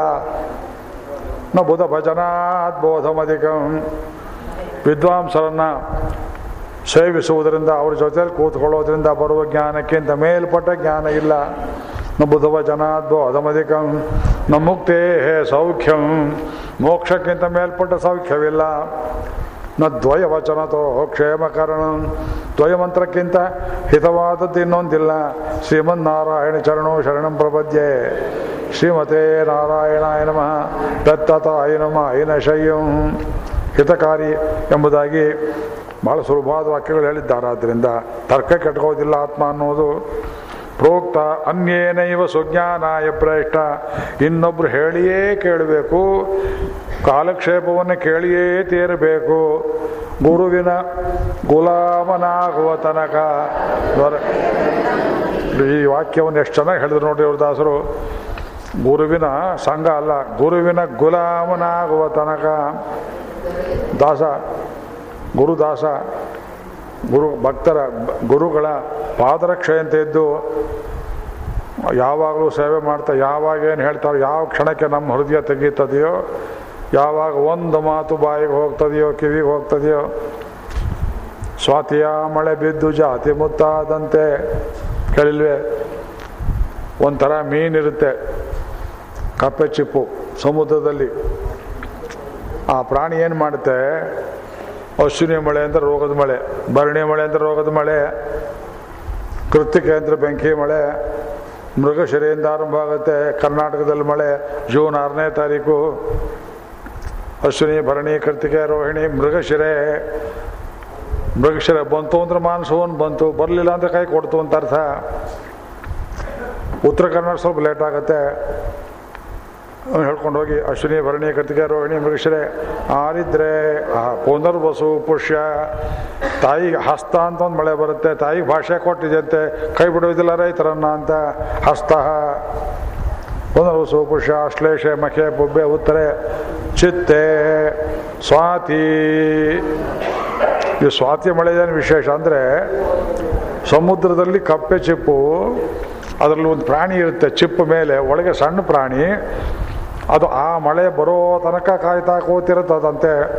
ಅದು ಬಂದರೆ ಒಂದು ಹನಿ ಮಳೆ ಬಾಯಿ ತೆಗೀತದೆ, ಒಂದೇ ಒಂದು ಹನಿ ಒಳಗೆ ಬಿದ್ದರೆ ಟಪ್ಪಂತ ಮುಚ್ಕೊಳ್ಳುತ್ತೆ, ಅದು ಒಂದೇ ಮುತ್ತಾಗುತ್ತೆ. ಸ್ವಾತಿಯ ಮಳೆ ಬಿದ್ದು ಜಾತಿ ಮುತ್ತ ಆದಂತೆ ಶಿಷ್ಯನೆಂಬುವನು ಕಪ್ಪೆ ಚಿಪ್ಪಿನ ಹುಳ ಇದ್ದಾಗಿರಬೇಕು, ಗುರುಗಳ ವಾಣಿ ಎಂಬುದು ಸ್ವಾತಿಯ ಮಳೆ ಇದ್ದಾಗಿರಬೇಕು. ಒಂದು ಹನಿ ಬಿದ್ದರೆ ಸಾಕು, ಮುತ್ತಿನಂತೆ, ಸಣ್ಣ ಮುತ್ತು ದೊಡ್ಡ ಮುತ್ತು ಅಂತ ಹೇಳ್ತಾರೆ. ಮುತ್ತುಕೊಳ್ಳಿರೋ ಜನರು, ಮುತ್ತುಕೊಳ್ಳಿರೋ, ಸಂತೆ ಸಂತೆಗಳಲ್ಲಿ ದೊರಕುವುದಿದೆಲ್ಲ ಇದೆಲ್ಲ ಹೇಳಿದ್ದಾರೆ. ಅದಕ್ಕೆ ಕಾಲ ನೋಡಬೇಕು. ಪ್ರಶ್ನಕಾಲ ಪ್ರತೀಕ್ಷ ಶುಶ್ರೂಷಾಂದ್ರು ಏನರ್ಥ? ಗುರು ಸೇವೆ ಎಷ್ಟೊತ್ತು ಬರಬೇಕು ಹೇಳ್ರಿ? ಅಲ್ಲ, 8ರಿಂದ 9, 9ರಿಂದ 10 ಪಾಠ, ಛೀ ಅದಲ್ಲ. ಗುರು ಸೇವೆ ಮಾಡೋ ಕ್ರಮ ಗುರುಗಳ ಜೊತೆಯಲ್ಲೇ ಇರಬೇಕು. ಸಂವಸಯತಿ ಗುರುಕುಲ, ಗೋವುಗಳನ್ನು ಮೇಯಿಸಬೇಕು, ಸಗಣಿ ತೆಗಿಬೇಕು, ಬೆರಣಿ ತಟ್ಟಬೇಕು. ಸ್ತ್ರೀ ಆಗಲಿ ಪುರುಷರಾಗಲಿ ಗುರುಕುಲದಲ್ಲಿದ್ದು ಗುರು ಸೇವೆ ಮಾಡಬೇಕು, ಚೋಟಾಪಾತಿ ಮಾಡಬೇಕು. ಇದು ಗುರು ಸೇವೆಯ. ಕರ್ಕೊಂಬಂದು ಗುದ್ಲಿ ಕೊಟ್ಟು ಪಾತಿ ಮಾಡು ಅಂತ ಹೇಳ್ತಿರಲ್ಲ, ನಗುತ್ತಾರೆ ಅವರು. ಅವ್ರಿಗೆ ಮನಸ್ಸು ಬಂದಾಗ, ಲೇ ವೆಂಕಮ್ಮ ಪಾತಿ ಮಾಡ್ತಾ ಇದೆಯಲ್ಲ, ಇಲ್ಲಿ ಬರೀ, ಇಲ್ಲಿ ಕೂತ್ಕೋ, ಇಲ್ಲಿ ಇವತ್ತೊಂದು ಕಠೋಪನಿಷತ್ತಿನ ವಿಷಯ ಹೇಳಬೇಕಂತಿದ್ದೀನಿ, ಕರೆಯೋ ಆ ಸಿದ್ದಪ್ಪನ, ಕರೆಯೋ ಆ ಗೌಳಿನ, ಕರೆಯೋ ಲೇ ಮಾಧವ ನೀ ಬಾರೋ ಇಲ್ಲಿ. ಯಾವುದು ರಾತ್ರಿ 11, 12 ಗಂಟೆಗೆ ಏನೋ ತೋರುತ್ತೆ. ಅವರು ಅಪರೂಪವಾದ ವಿಷಯವನ್ನೇ ಹೇಳ್ತಾರೆ. ಆ ಒಂದು ಕ್ಷಣಕ್ಕೆ ಕಾಯ್ತಾ ಇರಬೇಕು. ಗುರುಪದೇಶಗಳಿಗೆ ಯಾವಾಗ ಬರುತ್ತೋ ಗೊತ್ತಿಲ್ಲ ನಮಗೆ. ಆದ್ದರಿಂದ ಸನ್ಯಾಸಿ, ಬಿಡಿ ಸನ್ಯಾಸಿ, ತನ್ನ ಮೋಕ್ಷಕ್ಕೆ ಹೋಗುವ ಆಶ್ರಮ ಕಟ್ಕೊಳ್ಳೋದು ಬೇರೆ, ಮಠ ಅನ್ನೋದು ಬೇರೆ. ಮಠ ಅಂದ್ರೇನು? ಗುರುವು ಶಿಷ್ಯರು ಒಂದೇ ಕಡೆ ವಾಸ ಮಾಡಿ ಗುರುವಾದವನು ತಾನೇ ಶಿಷ್ಯರಿಗೆ ಪಾಠ ಹೇಳುವ ಜಾಗ ಇದ್ದರೆ ಅದಕ್ಕೆ ಮಠ ಎಂಬುದಾಗಿ ಹೆಸರು. ಬರೀ ಅನ್ನದಾನ ಮಾಡೋದಲ್ಲ, ಸ್ಕೂಲ್ ಕಟ್ಟೋದಲ್ಲ, ಕಾಲೇಜ್ ಕಟ್ಟೋದಲ್ಲ, ಅವರೇ ಉಪದೇಶವನ್ನು ಕೊಡಬೇಕು. ಉಪದೇಶಕ್ಕೆ ಅರ್ಹರಾದವರೇ ಅಲ್ಲಿ ಬರಬೇಕು. ಅಪರೂಪದ ವಿಷಯಗಳನ್ನು ಹೇಳಬೇಕು, ಒಂದಕ್ಕಿಂತ ಒಂದು ಆಶ್ಚರ್ಯಕರವಾದದ್ದು. ಅಂಥವ್ರು ಮಾತ್ರ ಹೇಳಿದ್ರೆ ತಲೆಗೆ ಹೋಗುತ್ತೆ ಇದು. ಆದ್ದರಿಂದ ಏನು ಮಾಡೋಣ? ಯಾಂತ್ವಮಾಪಹ ಸತ್ಯಧೃತಿ ಬತಾಸಿ. ಬೆನ್ ತಡ್ತಾನೆ ಮಗುವಿಗೆ, ನಚಿಕೇತ ನನಗೆ ಬಂದುಬಿಡ್ತು ಸುಜ್ಞಾನ ಯಪ್ರೇಷ್ಠ, ಒಳ್ಳೆ ಜ್ಞಾನ ಬೇಕು ಅಂತ ಆಶೆಪಟ್ಟೆ, ಯಮಲೋಕ ತನಕ ಬಂದೆ, ಹೋಗುವಂತ ತಪಸ್ಸಿಟ್ಟಲ್ಲಿ ಹೇಳ್ದ, ಬರ್ದೇನೆ ಇರ್ಬೋದಾಗಿತ್ತು. ಮನೆಯಿಂದ ಅಲಂಕಾರ ಮಾಡಿ ಹುಡುಗರಿಗೆ ಸ್ಕೂಲ್ಗೆ ಹೋಗಪ್ಪ ಅಂತ ಕಳಿಸಿದ್ರೆ ಹುಡುಗರೆಲ್ಲ ಸ್ಕೂಲ್ಗೆ ಹೋಗ್ತಾರೆ ಅಂತ ಗ್ಯಾರಂಟಿಯೇ. ಪಕ್ಕದಲ್ಲಿ ಕೋತಿ ಕುಣಿತಾ ಇದ್ರೆ ಏನು ಮಾಡ್ತಾರೆ ಹುಡುಗರು? ಕಳ್ಳೆಕಾಯಿ ಪರಿಷೆ ನಡೀತಿದ್ರೆ ಏನು ಮಾಡ್ತಾರೆ? ಇನ್ನೊಬ್ಬ ಹೊಳೆ ಲೀಜೋಣ ಬಾ ಅನ್ನೋದು ಏನು ಮಾಡ್ತಾರೆ? ಪೋಲಿ ಹುಡುಗರ ಜೊತೆ ಏನು ಮಾಡ್ತಾರೆ? ಇವು ಹೋಗುವಂತಂದ, ಅವನಲ್ಲಿ ಹೋಗ್ತೇನೆ ಅಂತ ಹೊರಟ, ಹೋಗಲೇ ಇಲ್ಲ. ನಚಿಕೇತ ಹಾಗೆ ಮಾಡ್ಬೋದಾಗಿತ್ತಲ್ಲ. ಯಮಲೋಕ ತನಕ ಬಂದವನೇ ಯಮನ ಬಾಗಿಲಲ್ಲಿ ಕಾಯ್ಕೊಂಡು ಕೂತ ಬರಲಿ ಎಂಬುದಾಗಿ. ಅಯ್ಯ 3 ದಿವಸ ಬರದೇದ್ರೆ ಬೇಡ ಅವನಿಗೆ, ಇಲ್ಲ ಅಥವಾ ವಾಪಸ್ ಬರಲಿಲ್ಲ, ಅಲ್ಲೇ ಕಾಯ್ಕೊಂಡು ಕೂತ. ಪ್ರಶ್ನೆಯನ್ನು ಕೇಳ್ದ, ವರಾಣಾಮೇಶವರ ತೃತೀಯ ಕೊಟ್ಟರೆ ಇದೇ ವರ ಕೊಡು ಅಂತ ಕೇಳ್ದ. 3ನೇದನ್ನು ಸತ್ಯಧೃತಿ, ಸತ್ಯಾಗ್ರಹ ಕೇಳಿದ್ದು. ಸತ್ಯಧೃತಿ, ಧೃತಿಯಿಂದ ಧೈರ್ಯ. ನಿನ್ನ ಧೈರ್ಯ ಎಂಥದ್ದು? ನಾ ಕೊಟ್ಟ ತತ್ವವನ್ನು ತಿಳ್ಕೊಳ್ತೀನಿ ಅಂತ ಹಠದಿಂದ ಸತ್ಯದಿಂದ ಧೈರ್ಯ ಮಾಡಿ ಕೇಳಿದ್ದೀಯೇ. ಆದ್ದರಿಂದ ಒಂದು ಹೇಳ್ತೇನೆ ಮಗು, ನಿನ್ನ ಕೈ ಮುಗಿತೇನಪ್ಪ. ತ್ವಾದೃಕೀನಃ ಭೂಯಾತ್ ನಚಿಕೇತಃ ಪೃಷ್ಟ. ತ್ವಾದೃಕಿ ಪೃಷ್ಟ, ನಿನ್ನಂಥ ಪ್ರಶ್ನೆ ಮಾಡುವವನು ನನಗೆ ಮೇಲುಂಟಾಗಲಿ ಆಶೀರ್ವಾದ ಮಾಡು ಅಂತ ಕೇಳ್ತಾನೆ ಯಮದೇವ. ಇಂಥ ಮಾತ್ರ ಇದು. ಗುರು ಶಿಷ್ಯನೆಲ್ಲಾರ ಕೊಂಡಾಡೋದುಂಟೆ. ಪ್ರತ್ಯಕ್ಷ ಗುರವಸ್ತುತ್ಯ ಪರೋಕ್ಷ ಮಿತ್ರ ಬಾಂಧವಾ ಇಲ್ವೇ? ಗುರುಗಳನ್ನು ಎದುರಿಗೆ ಕೊಂಡಾಡಬೇಕು, ತುಂಬ ದೊಡ್ಡವರು ನಮ್ಮ ಗುರುಗಳು ಅಂತ. ಪರೋಕ್ಷ ಮಿತ್ರ ಬಾಂಧವಾ ಕಾರ್ಯಾಂತೆ ದಾಸಭೃತ್ಯಾಶ, ಕೆಲಸ ಮುಗಿದ ಮೇಲೆ ಮಾಡ್ಕೊಂಬಂದೆ ಅಂತ. ಅದೇ ಪುತ್ರ ಕಾಸ್ತುನ ಕದಾಚನ, ಮಕ್ಕಳನ್ನು ಮಾತ್ರ ಯಾವತ್ತೂ ಎದುರಿಗೆ ಕೊಂಡಾಡಬಾರ್ದು, ಹಾಳಾಗ್ಬಿಡ್ತಾರವರು. 100ಕ್ಕೆ 100 ಮಾರ್ಕ್ಸ್ ತೆಗೆದ್ರೆ ಛೀ ಅನ್ಬೇಕು, 100ಕ್ಕೆ 100 ತೆಗೆದಿದ್ದೀನಲ್ಲ. ನಮ್ಮ ಕಾಲದಲ್ಲಿ 100ಕ್ಕೆ 150 ಕೊಡ್ತಾಯಿದ್ರು, ಅದ್ಯಾಕೆ 100ಕ್ಕೆ 150? ಆನ್ಸರ್ ಎನಿ 8 ಅಂತಿರುತ್ತೆ. 10 12 ನಮ್ಗೆ ಆನರ್ಸಲ್ಲಿ ಭಾಳಷ್ಟು ಕ್ವಶನ್ಸ್ ಕೊಡೋರು. MA ನಲ್ಲಿ ಓನ್ಲಿ 4 ಕ್ವಶನ್ಸ್, 6 8 ಕೊಡೋರು. Answer any 4. ಟೈಮ್ ಇದ್ದರೆ 4ಕ್ಕೂ ಉತ್ತರ ಕೊಟ್ಟು 6ನ್ನು ಬರೆದ್ರೆ ಮೇಷ್ಟ್ಗಳು ನೋಡೋರು, 4ಕ್ಕೂ ಮಾರ್ಕ್ಸ್ ಹಾಕಿ 2 ಮಾಡಿದ್ದಾನಲ್ಲ ಅದಕ್ಕೂ ಮಾರ್ಕ್ಸ್ ಕೊಟ್ಟರೆ 100ಕ್ಕೆ 150 ಮಾರ್ಕ್ಸು ತೊಗೊಂಡಿದ್ದೀನಿ ನಾನು. ಎಲ್ಲಿ ಕಟ್ ಮಾಡಬೇಕಂತ ಗೊತ್ತಾಗೋದಿಲ್ಲ ಮೇಷ್ಟ್ರಿಗೆ, ಮಾರ್ಕ್ಸ್ ಕಟ್ ಮಾಡಬೇಕಲ್ಲ.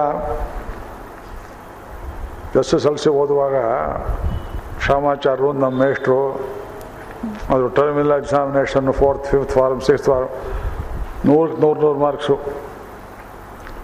ಆ ಸ್ಕೂಲ್ ನಡೆಸ್ತಾ ಇದ್ದವರು ಒಬ್ಬರು ಬ್ರಾಹ್ಮಣ ದ್ವೇಷಿ, ಅವ್ರು ಇವ್ರನ್ನ ಅವನು ಬ್ರಾಹ್ಮಣ ಇವನು ಬ್ರಾಹ್ಮಣ ಹಾಕ್ಬಿಟ್ಟಿದ್ದ ಮಾರ್ಕ್ಸು ಅಂತ ರೇಗಿಸ್ಬಿಟ್ರು.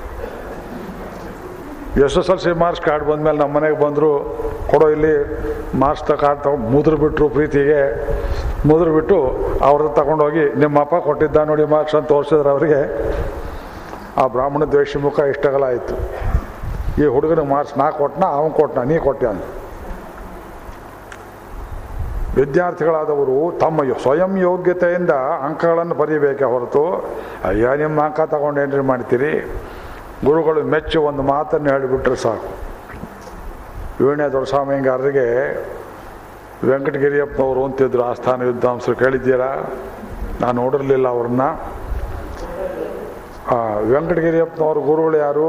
ಅವರ ಹೆಣ್ಣು ಕೊಟ್ಟ ಮಾವ ವೀಣೆ ಶೇಷಣ್ಣ. ವೀಣೆ ಶೇಷಣ್ಣವ್ರನ್ನ ದೊಡ್ಡಸ್ವಾಮಿಂಗಾರ ನೋಡಿರಲಿಲ್ವಂತೆ.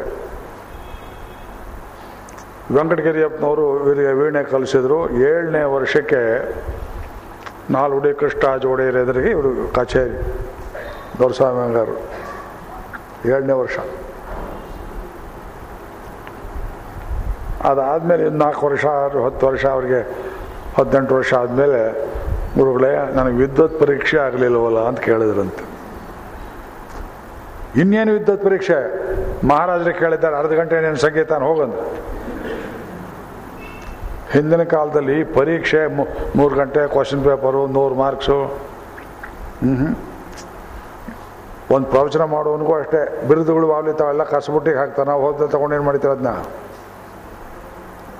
ಒಳ್ಳೆ ವಿದ್ವಾಂಸ ಅಂತ ಅನಿಸ್ಕೊಳ್ಳೋದಾಗೆ 4 ಜನ ವಿದ್ವಾಂಸರು ಮೆಚ್ಚಬೇಕು, ಪಂಡಿತರು ಪಾಮರರು ಕೇಳಿ ನಮಗಿದರಿಂದ ಪ್ರಯೋಜನ ಆಯಿತು ಅಂತ ಅನ್ಬೇಕು. ಅವರೆಲ್ಲ ಮೆಚ್ಕೊಂಡ್ರು, ಅದೇ ವಿದ್ವತ್. ಇದು ಸರ್ಟಿಫಿಕೇಟು, ಅದು ಡಿಗ್ರಿ ಪಗ್ರಿ. ಇದು ಮಾಸ್ ಎಜುಕೇಷನ್ ಅಂತ ಬಂದು ನಮ್ಮ ವಿದ್ಯಾಭ್ಯಾಸ ಕ್ರಮ ಹಾಳಾಯಿತು. ಬಾಟಾ ಕಂಪ್ನಿ ಅಂತ ಒಂದಿದೆ, ಮಾಸ್ ಪ್ರೊಡಕ್ಷನ್ ಮಾಡ್ತಾರೆ ನೋಡ್ರಿ. ಅದು ಆ ಸೋಲೊಬ್ಬ ತಯಾರು ಮಾಡ್ತಾನೆ, ಲೆದರ್ ಪಟ್ಟಿ ಒಬ್ಬ ಮಾಡ್ತಾನೆ, ಮುಂಗುಷ್ಟ ಒಬ್ಬ ಮಾಡ್ತಾನೆ. ನೀವು ಆ ರೀತಿಯಲ್ಲಿ PUC ಹಿಡಿದು ಡೆಲ್ಲಿ ಯೂನಿವರ್ಸಿಟಿ ಗಲಾಟೆ ನೋಡಿದ್ರಲ್ವೋ? ಆ ವೈಸ್ ಚಾನ್ಸಲರ್ ಒಂದು ಹೊಸ ಪದ್ಧತಿ ತರೋಕೆ ಹೋಗಿ ರಗಳೆಯಾಗಿ ಅವಾಂತರಾಗಿ UGC ಅವರಿಗೆ ನೀವು ನೋಡ್ತಾ ಇದ್ದೀರಿ. ಅದರೆಲ್ಲ ಎಲ್ಲೆಲ್ಲಿ ರಾಜಕಾರಣ ಬರ್ತದೆ ಅಲ್ಲೆಲ್ಲ ವಿದ್ಯಾಭ್ಯಾಸ ಹಾಳು. ಆದ್ದರಿಂದ ಇದು ಗುರುಗಳು ಸದ್ಗುರುಗಳು ಹೇಳಿದರೆ ಮಾತ್ರ ತಿಳಿಯುವಂಥದ್ದು. ನಿನ್ನಂಥ ಶಿಷ್ಯ ನನಗೆ ಪದೇ ಪದೇ ಬರಬೇಕು ಎಂಬುದಾಗಿ ಯಮ ಹೇಳ್ತಾನೆ. ಜಾನಾಮ್ಯಹಂ ಶೇವಧಿ ಜಾನಾಮ್ಯಹಂ ಶೇವಧಿ ಇತ್ಯಂ ನ ಹಿ ಅಧ್ರುವೈ ಪ್ರಾಪ್ಯತೆ ಹಿ ಧ್ರುವಂತತೆ ಪುನರಪಿ ತುಷ್ಟ. ಇನ್ನಷ್ಟು ಸಂತೋಷ ಆಯಿತು ಎಂಬುದೇ ಅವನಿಗೆ. ಅಷ್ಟಕ್ಕೆ ನಿಲ್ಲಿಸ್ಬೋದಾಗಿತ್ತಲ್ಲ, ನಿಲ್ಲಿಸಲಿಲ್ಲ. ಆ ಶಿಷ್ಯನನ್ನು ಎಷ್ಟು ಕೊಂಡಾಡಿದ್ರೂ ಸಾಲದ ಅವನಿಗೆ. ಅಪರೂಪಕ್ಕೊಬ್ಬ ಬಂದ, ಅವನು ಶಾಪ ಕೊಟ್ಟು ಹೋಗಿ ಮೃತ್ಯುವಿಗೆ ಅಂತ ಹೇಳಿದ್ನಲ್ಲ, ಉಪಕಾರ ಮಾಡಿದ ಅವನು. ಯಾರು? ವಾಜಶ್ರವಸ್ಸು. ಯಾಕೆಂದರೆ ಇಂಥ ಒಬ್ಬ ಶಿಷ್ಯ ನನಗೆ ದೊರಕೋದು ಹೇಗಾಗ್ತಿತ್ತು, ಅಪ್ಪ ಶಾಪ ಹಾಕ್ತೇ ಬರ್ತಾ ಇದ್ದೆ ಅವನು. ಜಾನಾಮ್ಯಹಂ ಶೇವಧಿ ಇತಿ ಅನಿತ್ಯಂ. ಶೇವಧಿ ಅಂದರೆ ನಿಧಿ, ಹಣದ ಐಶ್ವರ್ಯ, ಒಂದು ಬೊಕ್ಕಸ ನಿಧಿ. ನಿಕಷ ಅಂತಾರೆ ಒರೆಗಲ್ಲು, ಅದು ಇನ್ನೂ ಬೇರೆ ಬೇರೆ ಶಬ್ದ. ನಿಷ್ಕ ಅಂತ ಹೇಳ್ತಾರೆ ಸಂಸ್ಕೃತದಲ್ಲಿ. ನಿಷ್ಕ ಅಂದರೆ ಧರ್ಮರಾಜ ನಿಧಿ ಒಡ್ಡಿದ್ನಲ್ಲ ಜೂಜಾಡುವಾಗ, ಇಷ್ಟೆತ್ತರದ ತಾಮ್ರದ ಕೊಳಗದಲ್ಲಿ ನಾನಾ ವಿಧವಾದ ಮುತ್ತು ಮಣಿ ಮಾಣಿಕ್ಯಗಳನ್ನೆಲ್ಲ ಹಣ ಗಿಣಕಾಸು ಎಲ್ಲವನ್ನು ತುಂಬಿದರೆ ಅದಕ್ಕೆ ಒಂದು ನಿಧಿ ಅಂತ ಹೇಳ್ತಾ ಇದ್ರು. ಅಂಥದ್ದು 9 ನಿಧಿಗಳು ಇವತ್ತು ಮೇಲ್ಕೋಟೆಯಲ್ಲಿವೆ. ನವನಿಧಿಗಳು ನೆಲದ ದದ್ದು ನಡೆದ್ರೆ ಆ ಮೂಲ ಸನ್ನಿಧಿ, ತಿರುನಾರಾಯಣ ಸ್ವಾಮಿ ಸನ್ನಿಧಿ ಹಿಂದುಗಡೆ ಜಗಲಿ ಇದೆಯಲ್ಲ ಭಂಡಾರ, ಆ ಜಗಲಿ ಮೇಲೆ ನೀವು ನಡೆದ ಕಾಲು ದದ್ದ ಶಬ್ದವಾಗುತ್ತಲ್ಲ. ಆಚಾರ್ಯರು ರಾಮಾನುಜರು ದೇವಸ್ಥಾನಕ್ಕೆ ಆಪತ್ತು ಬಂದರೆ ಇರಲಿ ಅಂತ 9 ನಿಧಿ ಇಟ್ಟಿದ್ದಾರೆ ಅಂತ ಹೇಳ್ತಾರೆ. ದೊಡ್ಡ ಹರಿಯರ್ ಸ್ವಾಮಿಗಳು ಹೇಳ್ತಾ ಇದ್ರು, ಹಳೆ ಕಾಲದಲ್ಲಿ ಭೂಮಿಲಿ ಹೂತಿಡ್ತಾ ಇದ್ರು. ಅಪ್ಪ ಶೇವಧಿ ಇತ್ಯನಿತ್ಯಂ, ಭೂಮಿಯಲ್ಲಿ ಮನುಷ್ಯ ಕೂಡಿಡ್ತಾನಲ್ಲ. ಹಳೆ ಕಾಲದಲ್ಲಿ ಬ್ಯಾಂಕ್ ಇರಲಿಲ್ಲ, ದೂರ ದೇಶ ಹೋಗೋರೇನು ಮಾಡ್ತಾಯಿದ್ರು, ಹಣಕಾಸನ್ನು ಯಾರ ಕೈಗಾರು ಕೊಟ್ಟರೆ ನಂದೇ ಅಂತ ಹೇಳ್ಬಿಡೋರು. ಅದಕ್ಕೇನು ಮಾಡೋರು, ನೆಲದಲ್ಲಿ ಹಳ್ಳವನ್ನು ಹೂಡಿ ಹಳ್ಳದಲ್ಲಿ ಮಡಿಕೆ ಗಿಡಿಕೆ ತಾಮ್ರದ ಪಾತ್ರೆ ಇಟ್ಟು ಅದರಲ್ಲಿ ಇಟ್ಟು ಹೋಗ್ತಿದ್ರು. ಹಳೆ ಕಾಲದಲ್ಲಿ ಹೇಳೋರು ಹಾವುಗಳು ಸರ್ಪಗಳು ಅದನ್ನು ಕಾಯ್ಕೋತಾ ಕೂತಿದ್ವು ಎಂಬುದಾಗಿ. ಅಂಥದ್ದೊಂದು ನಾಗಮುದ್ರೆ ಹಾಕಿದ್ದೆ ಭಂಡಾರವನ್ನು ಕೇಳ್ತೀರಿ ನೀವು. ಅನಂತ ಪದ್ಮನಾಭ ಸ್ವಾಮಿ ದೇವಸ್ಥಾನ ಸರ್ಕಾರ ಕೊಡ್ತಾರೆ ಹಣನ. ಪದ್ಮನಾಭ ದಾಸರೆಂಬುದಾಗಿ ಕರ್ಕೊಳ್ಳುವಂಥ ದೊರೆಗಳು ಈ ಟಿಪ್ಪು ಸುಲ್ತಾನ್ ಹಾವಳಿ ಒಂದು ಕಾಲ, ಅದಕ್ಕಿಂತ ಹಿಂದೆ ಎಷ್ಟು ಜನ ಬಂದಿದ್ರು. ಮಲಬಾರ್ಗೆ ಬಂದಷ್ಟು ಕಷ್ಟ ಕರ್ನಾಟಕ ಬಂದಿಲ್ಲ. ಭಾಳ ಹಿಂದಿಂದ ಸಿರಿಯನ್ ಕ್ರಿಶ್ಚಿಯನ್ರು ಅವರು ಇವರು ಸಿಖ್ ಅವರೆಲ್ಲ ಬಂದು ದಾಂಧಲೆ ಮಾಡಿದ ಜಾಗ. ದೇವಸ್ಥಾನ ಸುರಕ್ಷಿತವಾಗಿರಲಿ ಅಂತ ದೇವರ ಕೆಳಗಡೆಯಲ್ಲಿ ಅನೇಕ ಕೊಠಡಿಗಳು ಇಟ್ಟಿದ್ದಾರೆ. ಒಂದರಲ್ಲಿ ನಾಗಮುದ್ರೆ ಹಾಕಿದ್ದಾರೆ, ತೆಗಿಬಾರ್ದು. ಸುಪ್ರೀಂ ಕೋರ್ಟ್ ಆರ್ಡರ್ ಮಾಡಿತು. ಆ ನಿಧಿ ಅದು ಭೂಮಿಯಲ್ಲಿ ಹೂತಿಟ್ಟ ನಿಧಿ. ಅಕಸ್ಮಾತ್ ನಿಮಗೆ ಸಿಕ್ಕಿತು ಅಂತ ಇಟ್ಕೊಳ್ಳಿ, ಏನು ಬಂತು ಭಾಗ್ಯ ನಿಮಗೆ. ವಿದ್ಯೆ ಅನ್ನೋದು ನಿಧಿಯೋ ಐಶ್ವರ್ಯ ಅನ್ನೋದು ನಿಧಿಯೋ. ಜಾನಾಮ್ಯಹಂ ಶೇವಧಿ ಇತಿ ಅನಿತ್ಯಂ. ಕೂಡಿಟ್ಟ ಹಣ ಏನಾಗುತ್ತೆ, ಅದು ಕುಡಿಕೆ ಹಣ ಎಲ್ಲ ಹೋಗಿಬಿಡುತ್ತೆ. ಅನಿತ್ಯಂ ಯಾಕೆ, ಧರ್ಮರಾಜ ಒಂದೇ ಇನ್ನಿಂಗ್ಸ್ನಲ್ಲಿ ಎಲ್ಲವನ್ನೂ ಕಳ್ಕೊಂಡ ಜೂಜಿನಲ್ಲಿ. ಜೀವನ ಅನ್ನೋ ಜೂಜಾದರೆ ಎಷ್ಟು ಅಜ್ಜ ಇದ್ರೆ ಏನು ಪ್ರಯೋಜನ ನಿಮಗೆ. ನನ್ನೇನು ಶುರುವಾಗಿದೆ, ಕೆಲವರು ಜೈಲಿಗೆ ಹೋಗೋದಕ್ಕೆ ಇಷ್ಟು ಸಹ ಮೆರೆದಿದ್ದೆ ಮರೆದಿದ್ದು, ಆಳಿದ್ದು, ವೆಂಡೆಟ ಅಂತಾರೆ. ವೆಂಡೆಟಾನೂ ಇಲ್ಲ, ಪಿಂಡೆಟಾನೂ ಇಲ್ಲ. ಖಂಡಿತ ಜೈಲಿಗೆ ಹೋಗ್ತಾರೆ. ಭೂಮಿ ತಗೊಂಡು ಹೋಗ್ತಾರೆ, ಹಿರಣ್ಯ ತಗೊಂಡು ಹೋಗ್ತಾರೆ, ಹಸ್ತಿ ತಗೊಂಡು ಹೋಗ್ತಾರೆ. ಏನೆಲ್ಲ ಬೇಕ್ರಿ ಮನುಷ್ಯನಿಗೆ ಅಲ್ಲ ನಚಿಕೇತ, ಏನೆಲ್ಲ ಆಸೆ ತೋರಿಸ್ದೆ, ಹಣ ಕೊಡಿಸ್ದೆ, ಭೂಮಿ ಕೊಡ್ತೇನೆ ಅಂತಂದೆ, ಆಯುಷ್ಯ ಕೊಡ್ತೇನೆ ಅಂತಂದೆ, ಮಕ್ಕಳನ್ನು ಕೊಡ್ತೇನೆ ಅಂದೆ, ಏನು ಬೇಡ ಅಂದೆ ನೀನು ಯಾಕೆ. ನ ಹಿ ಅಧ್ರುವೈ ಹಿ ಪ್ರಾಪ್ಯತೆ ಧ್ರುವಂತತೆ. ಅಂಡರ್ಲೈನ್ ಮಾಡ್ಕೋಬೇಕಾದ ವಾಕ್ಯ. ಅಧ್ರುವೈ ಹಿ, ಯಾವುದು ಶಾಶ್ವತವಲ್ಲವೋ ಅಂತಹ ವಸ್ತುಗಳಿಂದ ಅವು ತೆಗಿಬೇಕು ನೀವು. ಇದು 10ನೇ ಮಂತ್ರ. ಇದು ನನ್ನ 97 ಅಂತ ಹೇಳಿದ ನೆನಪು ನೋಡಿ, ಪೇಜು ಜ್ಞಾಪಕ ಇದೆ, ಎರಡು ಮರಳಿಲ್ಲ. ನೆನ್ನೆ ಅವ್ರು 97ನೇ ಪೇಜ್ ಅಂದರು, ಹೌದಾ? ಅದೇ ತಾನೆ ಅಲ್ಲಿ ನೋಡಿ. ನ ಹಿ ಅಧ್ರುವೈ ಹಿ ಪ್ರಾಪ್ಯತೆ ಹಿ ಧ್ರುವಂತತೆ. ಧ್ರುವಂ ಅಂದರೆ ಧ್ರುವ ಪದ, ಶಾಶ್ವತವಾದ ಪದವಿ, ನಿತ್ಯವಾದ ಪದವಿ. ಎಂದು ಯಾವುದು, ವೈಕುಂಠ ಪದವಿ. ವೈಕುಂಠ ಪದವಿಯನ್ನು ಅನಿತ್ಯವಾದ ವಸ್ತುಗಳಿಂದ ಪಡೆಯೋಕ್ಕಾಗ್ತದೆಯೇ? ಒಂದು ಛತ್ರ ಮದುವೆ ಆಗ್ತಾ ಇತ್ತು, ಯಾರೋ ಬರ್ತಾರೆ, ಒಂದು ಕಪ್ ಕಾಫಿ ಕೊಡಿ, ಅರ್ಜೆಂಟು. ಯಾಕೆ, ವೈಕುಂಠಕ್ಕೆ ಹೋಗಬೇಕು. ಒಂದು ಕಪ್ ಕಾಫಿ ಅವ್ರಿಗೆ ಇದಕ್ಕೆ ಹೋಗಬೇಕು, ಅದಕ್ಕೆ ಅರ್ಜೆಂಟ್ ಪ್ರೆಷರು. ಈ ಕೆಲವು ಜನ ಈಗ ಈ ರಿಫ್ಲೆಕ್ಸ್ ಆಕ್ಷನ್ ಮಾಡ್ಕೊಂಡಿರ್ತಾರೆ. ಅರ್ಜೆಂಟ್ ಅಂತ ಅರ್ಜೆಂಟ್ ಹಣದಿಂದ ನೀವು ವೈಕುಂಠಕ್ಕೆ ಹೋಗೋಕ್ಕಾಗೋದಿಲ್ಲ. ಅದು ಹೇಳಿದ್ದ ನಾವಿತ್ತೇನು ತರ್ಪಣೀಯೋ ಮನುಷ್ಯ. ಆದ್ದರಿಂದ ಹಿ ಅಧ್ರುವೈ ಹಿ ಪ್ರಾಪ್ಯತೆ ಹಿ ಧ್ರುವಂತತೆ. ಇದು ಶಿಲಾಶಾಸನ. ಧ್ರುವಪದವಾದ ವೈಕುಂಠವನ್ನು ಹೊಂದಬೇಕಾದರೆ ಧ್ರುವವಾದ ನಿಶ್ಚಿತವಾದ ಜ್ಞಾನದಿಂದಲೇ ಪಡೆಯಬೇಕು, ಭಕ್ತಿಯಿಂದ ಪಡೆಯಬೇಕು. ಭಕ್ತಿ ಅನ್ನೋ ಧ್ರುವವ. ದೇವರಲ್ಲಿ ಭಕ್ತಿ ಮಾಡುವುದು, ಭಕ್ತಿ ಎನ್ನುವ ಐಶ್ವರ್ಯ, ಇದು ಚಂಚಲವೋ ಇದು ಶಾಶ್ವತವೋ? ಇಷ್ಟು ಯೋಚನೆ ಮಾಡಬೇಕಾಯ್ತು. ಅದಕ್ಕೆ ಭಕ್ತಿ ಎನ್ನುವುದು ಶಾಶ್ವತ, ಭಗವಂತನಲ್ಲಿ ಜ್ಞಾನ ಅನ್ನೋದು ಶಾಶ್ವತ, ನೀವು ಮಾಡುವ ಕರ್ಮ ಶಾಶ್ವತ. ಯಜ್ಞ ಯಾಗ ಮಾಡ್ತಿರಲ್ಲ, ಯಜ್ಞದಿಂದ ಬರುವ ಫಲ ಅಲ್ಪ ಫಲ. ಅದನ್ನು ಭಗವತ್ಪರವಾಗ ಮಾಡಿದರೆ ಅದಕ್ಕೆ ಯಾಗ ಅಂತ ಹೇಳ್ತಾರೆ. ಆದ್ದರಿಂದ ಭಗವಂತನ ಸೋಪಾನವಾಗುತ್ತೆ. ಅದಕ್ಕಾಗಿಯೇ ಮಗು ಇಷ್ಟೆಲ್ಲ ಪರೀಕ್ಷೆ ಮಾಡಿದೆ ನಿನ್ನನ್ನು. ತಥೋ ಮಯಾ ಮಾಚಿಕೇತಃ ಚಿತೋ ಅಗ್ನಿ. ಅದಕ್ಕಾಗಿ ನಿನಗೊಂದು ಅಗ್ನಿವಿದ್ಯೆಯನ್ನು ಹೇಳಿಕೊಟ್ಟೆ ನಾನು. ಯಾವುದು? ಅನಿತ್ಯೈರ್ದ್ರವ್ಯೈ ಪ್ರಾಪ್ತವಾನಸ್ಮಿ ನಿತ್ಯಂ. ಓ, ತನ್ನ ವಾಕ್ಯಕ್ಕೆ ತಾನೇ ಕಾಂಟ್ರಡಿಕ್ಷನ್ ಮಾಡ್ತಾನೆ. ಅನಿತ್ಯದಿಂದ ನಿತ್ಯ ಎಂಬುದಿಲ್ಲ. ಆದರೆ ಎರಡನೇ ಪ್ರಶ್ನೆ ಏನು ಕೇಳಿದೆ? ಈ ಲೋಕದಿಂದಲ್ಲಿ ಹೋಗೋ ಮಾರ್ಗ ಕೇಳಿದೆಯಲ್ಲ, ಅದಕ್ಕೂ ಒಂದು ಯಾಗವನ್ನು ಹೇಳಿದ್ನ, ನಾಚಿಕೇತಾಗ್ನಿ ಅಂತ ಹೇಳಿದ್ನಲ್ಲ. ನಾಚಿಕೇತಾಗ್ನಿ ಹೋಮ ಮಾಡಿ ಪೂರ್ಣಾಹುತಿ ಮಾಡಿ ಮುಗಿಸ್ಬಿಡ್ತೀರಿ, ಯಜ್ಞ ಮುಗಿದು ಹೋಗ್ತದೆ. ಅದರಿಂದಲೂ ಮೋಕ್ಷ ದಾರಿ ತೋರಿಸಿದ್ದೇನು ನೋಡು. ಧ್ರುವದಿಂದಲೂ ಭಕ್ತಿಯಿಂದಲೂ ಮೋಕ್ಷ, ಅಧ್ರುವವಾದ ಯಜ್ಞ ಫಲದಿಂದಲೂ ಮೋಕ್ಷ. ಯಾಕೆ? ಭಗವತ್ಪರವಾದರೆ ಮೋಕ್ಷ, ಅಧ್ಯಾತ್ಮ ಯೋಗದಿಂದ ಮಾಡಿದರೆ ಮೋಕ್ಷ. ಆ ಎರಡನ್ನು ನೋಡ್ಕೊಳ್ಳಿ. ಮೇಲಿನ ವಾಕ್ಯದಲ್ಲಿ ನಹಿ ಅಧ್ರುವೈ ಪ್ರಾಪ್ಯತೆ ಧ್ರುವಂತತೆ, ಎರಡನೇದರಲ್ಲಿ ಅನಿತ್ಯೈರ್ದ್ರವ್ಯೈ ಪ್ರಾಪ್ತವಾನಸ್ಮೆ ನಿತ್ಯಂ. ಒಂದಕ್ಕೊಂದಕ್ಕೆ ವಿರೋಧ, ವಿರೋಧ ಸಮನ್ವಯ. ಹಾಗೆ ಯಜ್ಞಯಾಗಗಳನ್ನು ಮಾಡಿದ್ರು ನನಗೆ ಅಂತ ಮಾಡಿದರೆ ಮೋಕ್ಷವಿಲ್ಲ, ಭಗವಂತನಿಗೆ ಅಂತ ಮಾಡಿದರೆ ಮೋಕ್ಷ ಉಂಟು. ಯಜ್ಞಾಧಿಷ್ಠುತೆ ಹೇ ಅಶ್ವಪತ್, ಬ್ರಹ್ಮಸೂತ್ರಕಾರ ಹೇಳಿದರು, ತಮೇತಂ ವೇದಾನುವಚನೇನ ವಿವಿಧಿಷಂತಿ ಬ್ರಾಹ್ಮಣಾಃ ಯಜ್ಞೇನ ದಾನೇನ ತಪಸಾ ಅನಾಶಕೇನ. ಅನಾಶಕೇನ ಉಪವಾಸೇನ. ಏಕಾದಶಿ ಮಾಡ್ತೀರಿ, ಏಕಾದಶಿ ಮಾಡಿದ್ರೆ ಮೋಕ್ಷ ಆಗುತ್ತೆ ಆಗೋದಿಲ್ವ?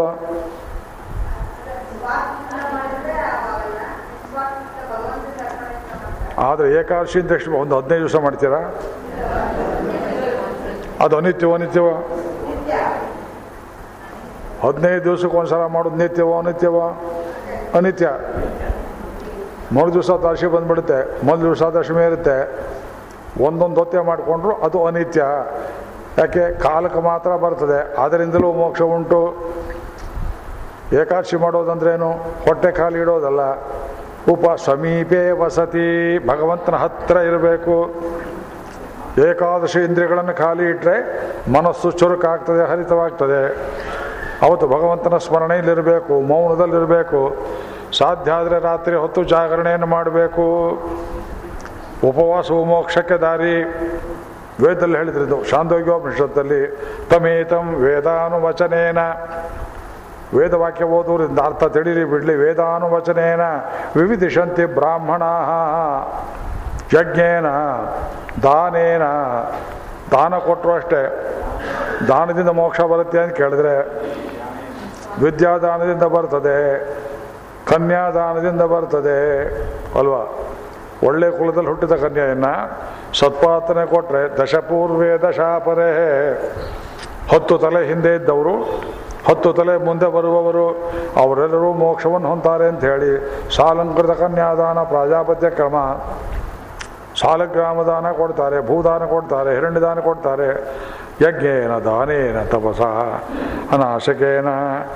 ಅದು ಅನಿತ್ಯ ದ್ರವ್ಯೈ ಪ್ರಾಪ್ತವಾನಸ್ಮಿ ನಿತ್ಯಂ. ಅಲ್ಲಿಂದ ಮುಂದಕ್ಕೆ ಕಾಮಸ್ಯಾಪ್ತಿಂ ಜಗತ ಪ್ರತಿಷ್ಠಾ ನಾಳೆ ಕೇಳೋಣ. ಮತ್ತಷ್ಟು ಮೋಕ್ಷ ವಿಷಯವಾದ ಆ ಪ್ರಶಂಸೆಯನ್ನು ಮಾಡಿ ಆಮೇಲೆ ಆತ್ಮತತ್ವವನ್ನು ಉಪದೇಶ ಮಾಡ್ತಾನೆ ಎಂಬಲ್ಲಿಗೆ ಇವತ್ತು ಮಂಗಳವನ್ನು ಮಾಡ್ತಾ ಇದ್ದೇವೆ. ಓಂ ಆ ಬ್ರಹ್ಮನ್ ಬ್ರಾಹ್ಮಣೋ ಬ್ರಹ್ಮವರ್ಚಸಿ ಜಾಯತ, ಆಸ್ಮಿನ್ ರಾಷ್ಟ್ರೇ ರಾಜನ್ಯೈಷವ್ಯಶೂರೋ ಮಹಾರಥೋ ಜಾಯತ. ದೋಗ್ಧ್ರಿ ಧೇನುರ್ವೂಢ ನಡ್ವಾನ್ ಆಶು ಸಪ್ತಿ ಪುರಂಧರ್ಯೋಷ ಜಿಷ್ಣುರಥೇಷ್ಟ ಸಭೇಯೋ ಯುವಾ ಸಜಮಾನಸ ವೀರೋ ಜಾಯತ. ನಿಕಾಮೇ ನಿಕಾಮೇನ ಪರ್ಜನ್ಯೋ ವರ್ಷತು ಫಲಿನ್ಯೋ ನವೋಷಯ ಪಚ್ಯಂತಾಂ ಯೋಗಕ್ಷೇಮೋ ನ ಕಲ್ಪತಾಂ. ಮಾಭಿರ್ಗೀರ್ಭಿರ್ಯತೋ ನವೂನಂ ಆಪ್ಯಾಯ ಹರಿಭೋ ವರ್ಧಮಾನಃ ಯದಾ ಸ್ತೋತೃಭ್ಯೋ ಮಹಿ ಗೋತ್ರಾರುಜಾಸಿ ಭೂಯಿಷ್ಠಭಾಜೋ ಅದತೆ ಸ್ಯಾಮ ಬ್ರಹ್ಮ ಪ್ರಾವಾದಿಷ್ಮ ತನ್ನೋ ಮಾಹಾಸೀತ್. ಓಂ ಶಾಂತಿ ಶಾಂತಿ ಶಾಂತಿ ಹರಿ ಓಂ.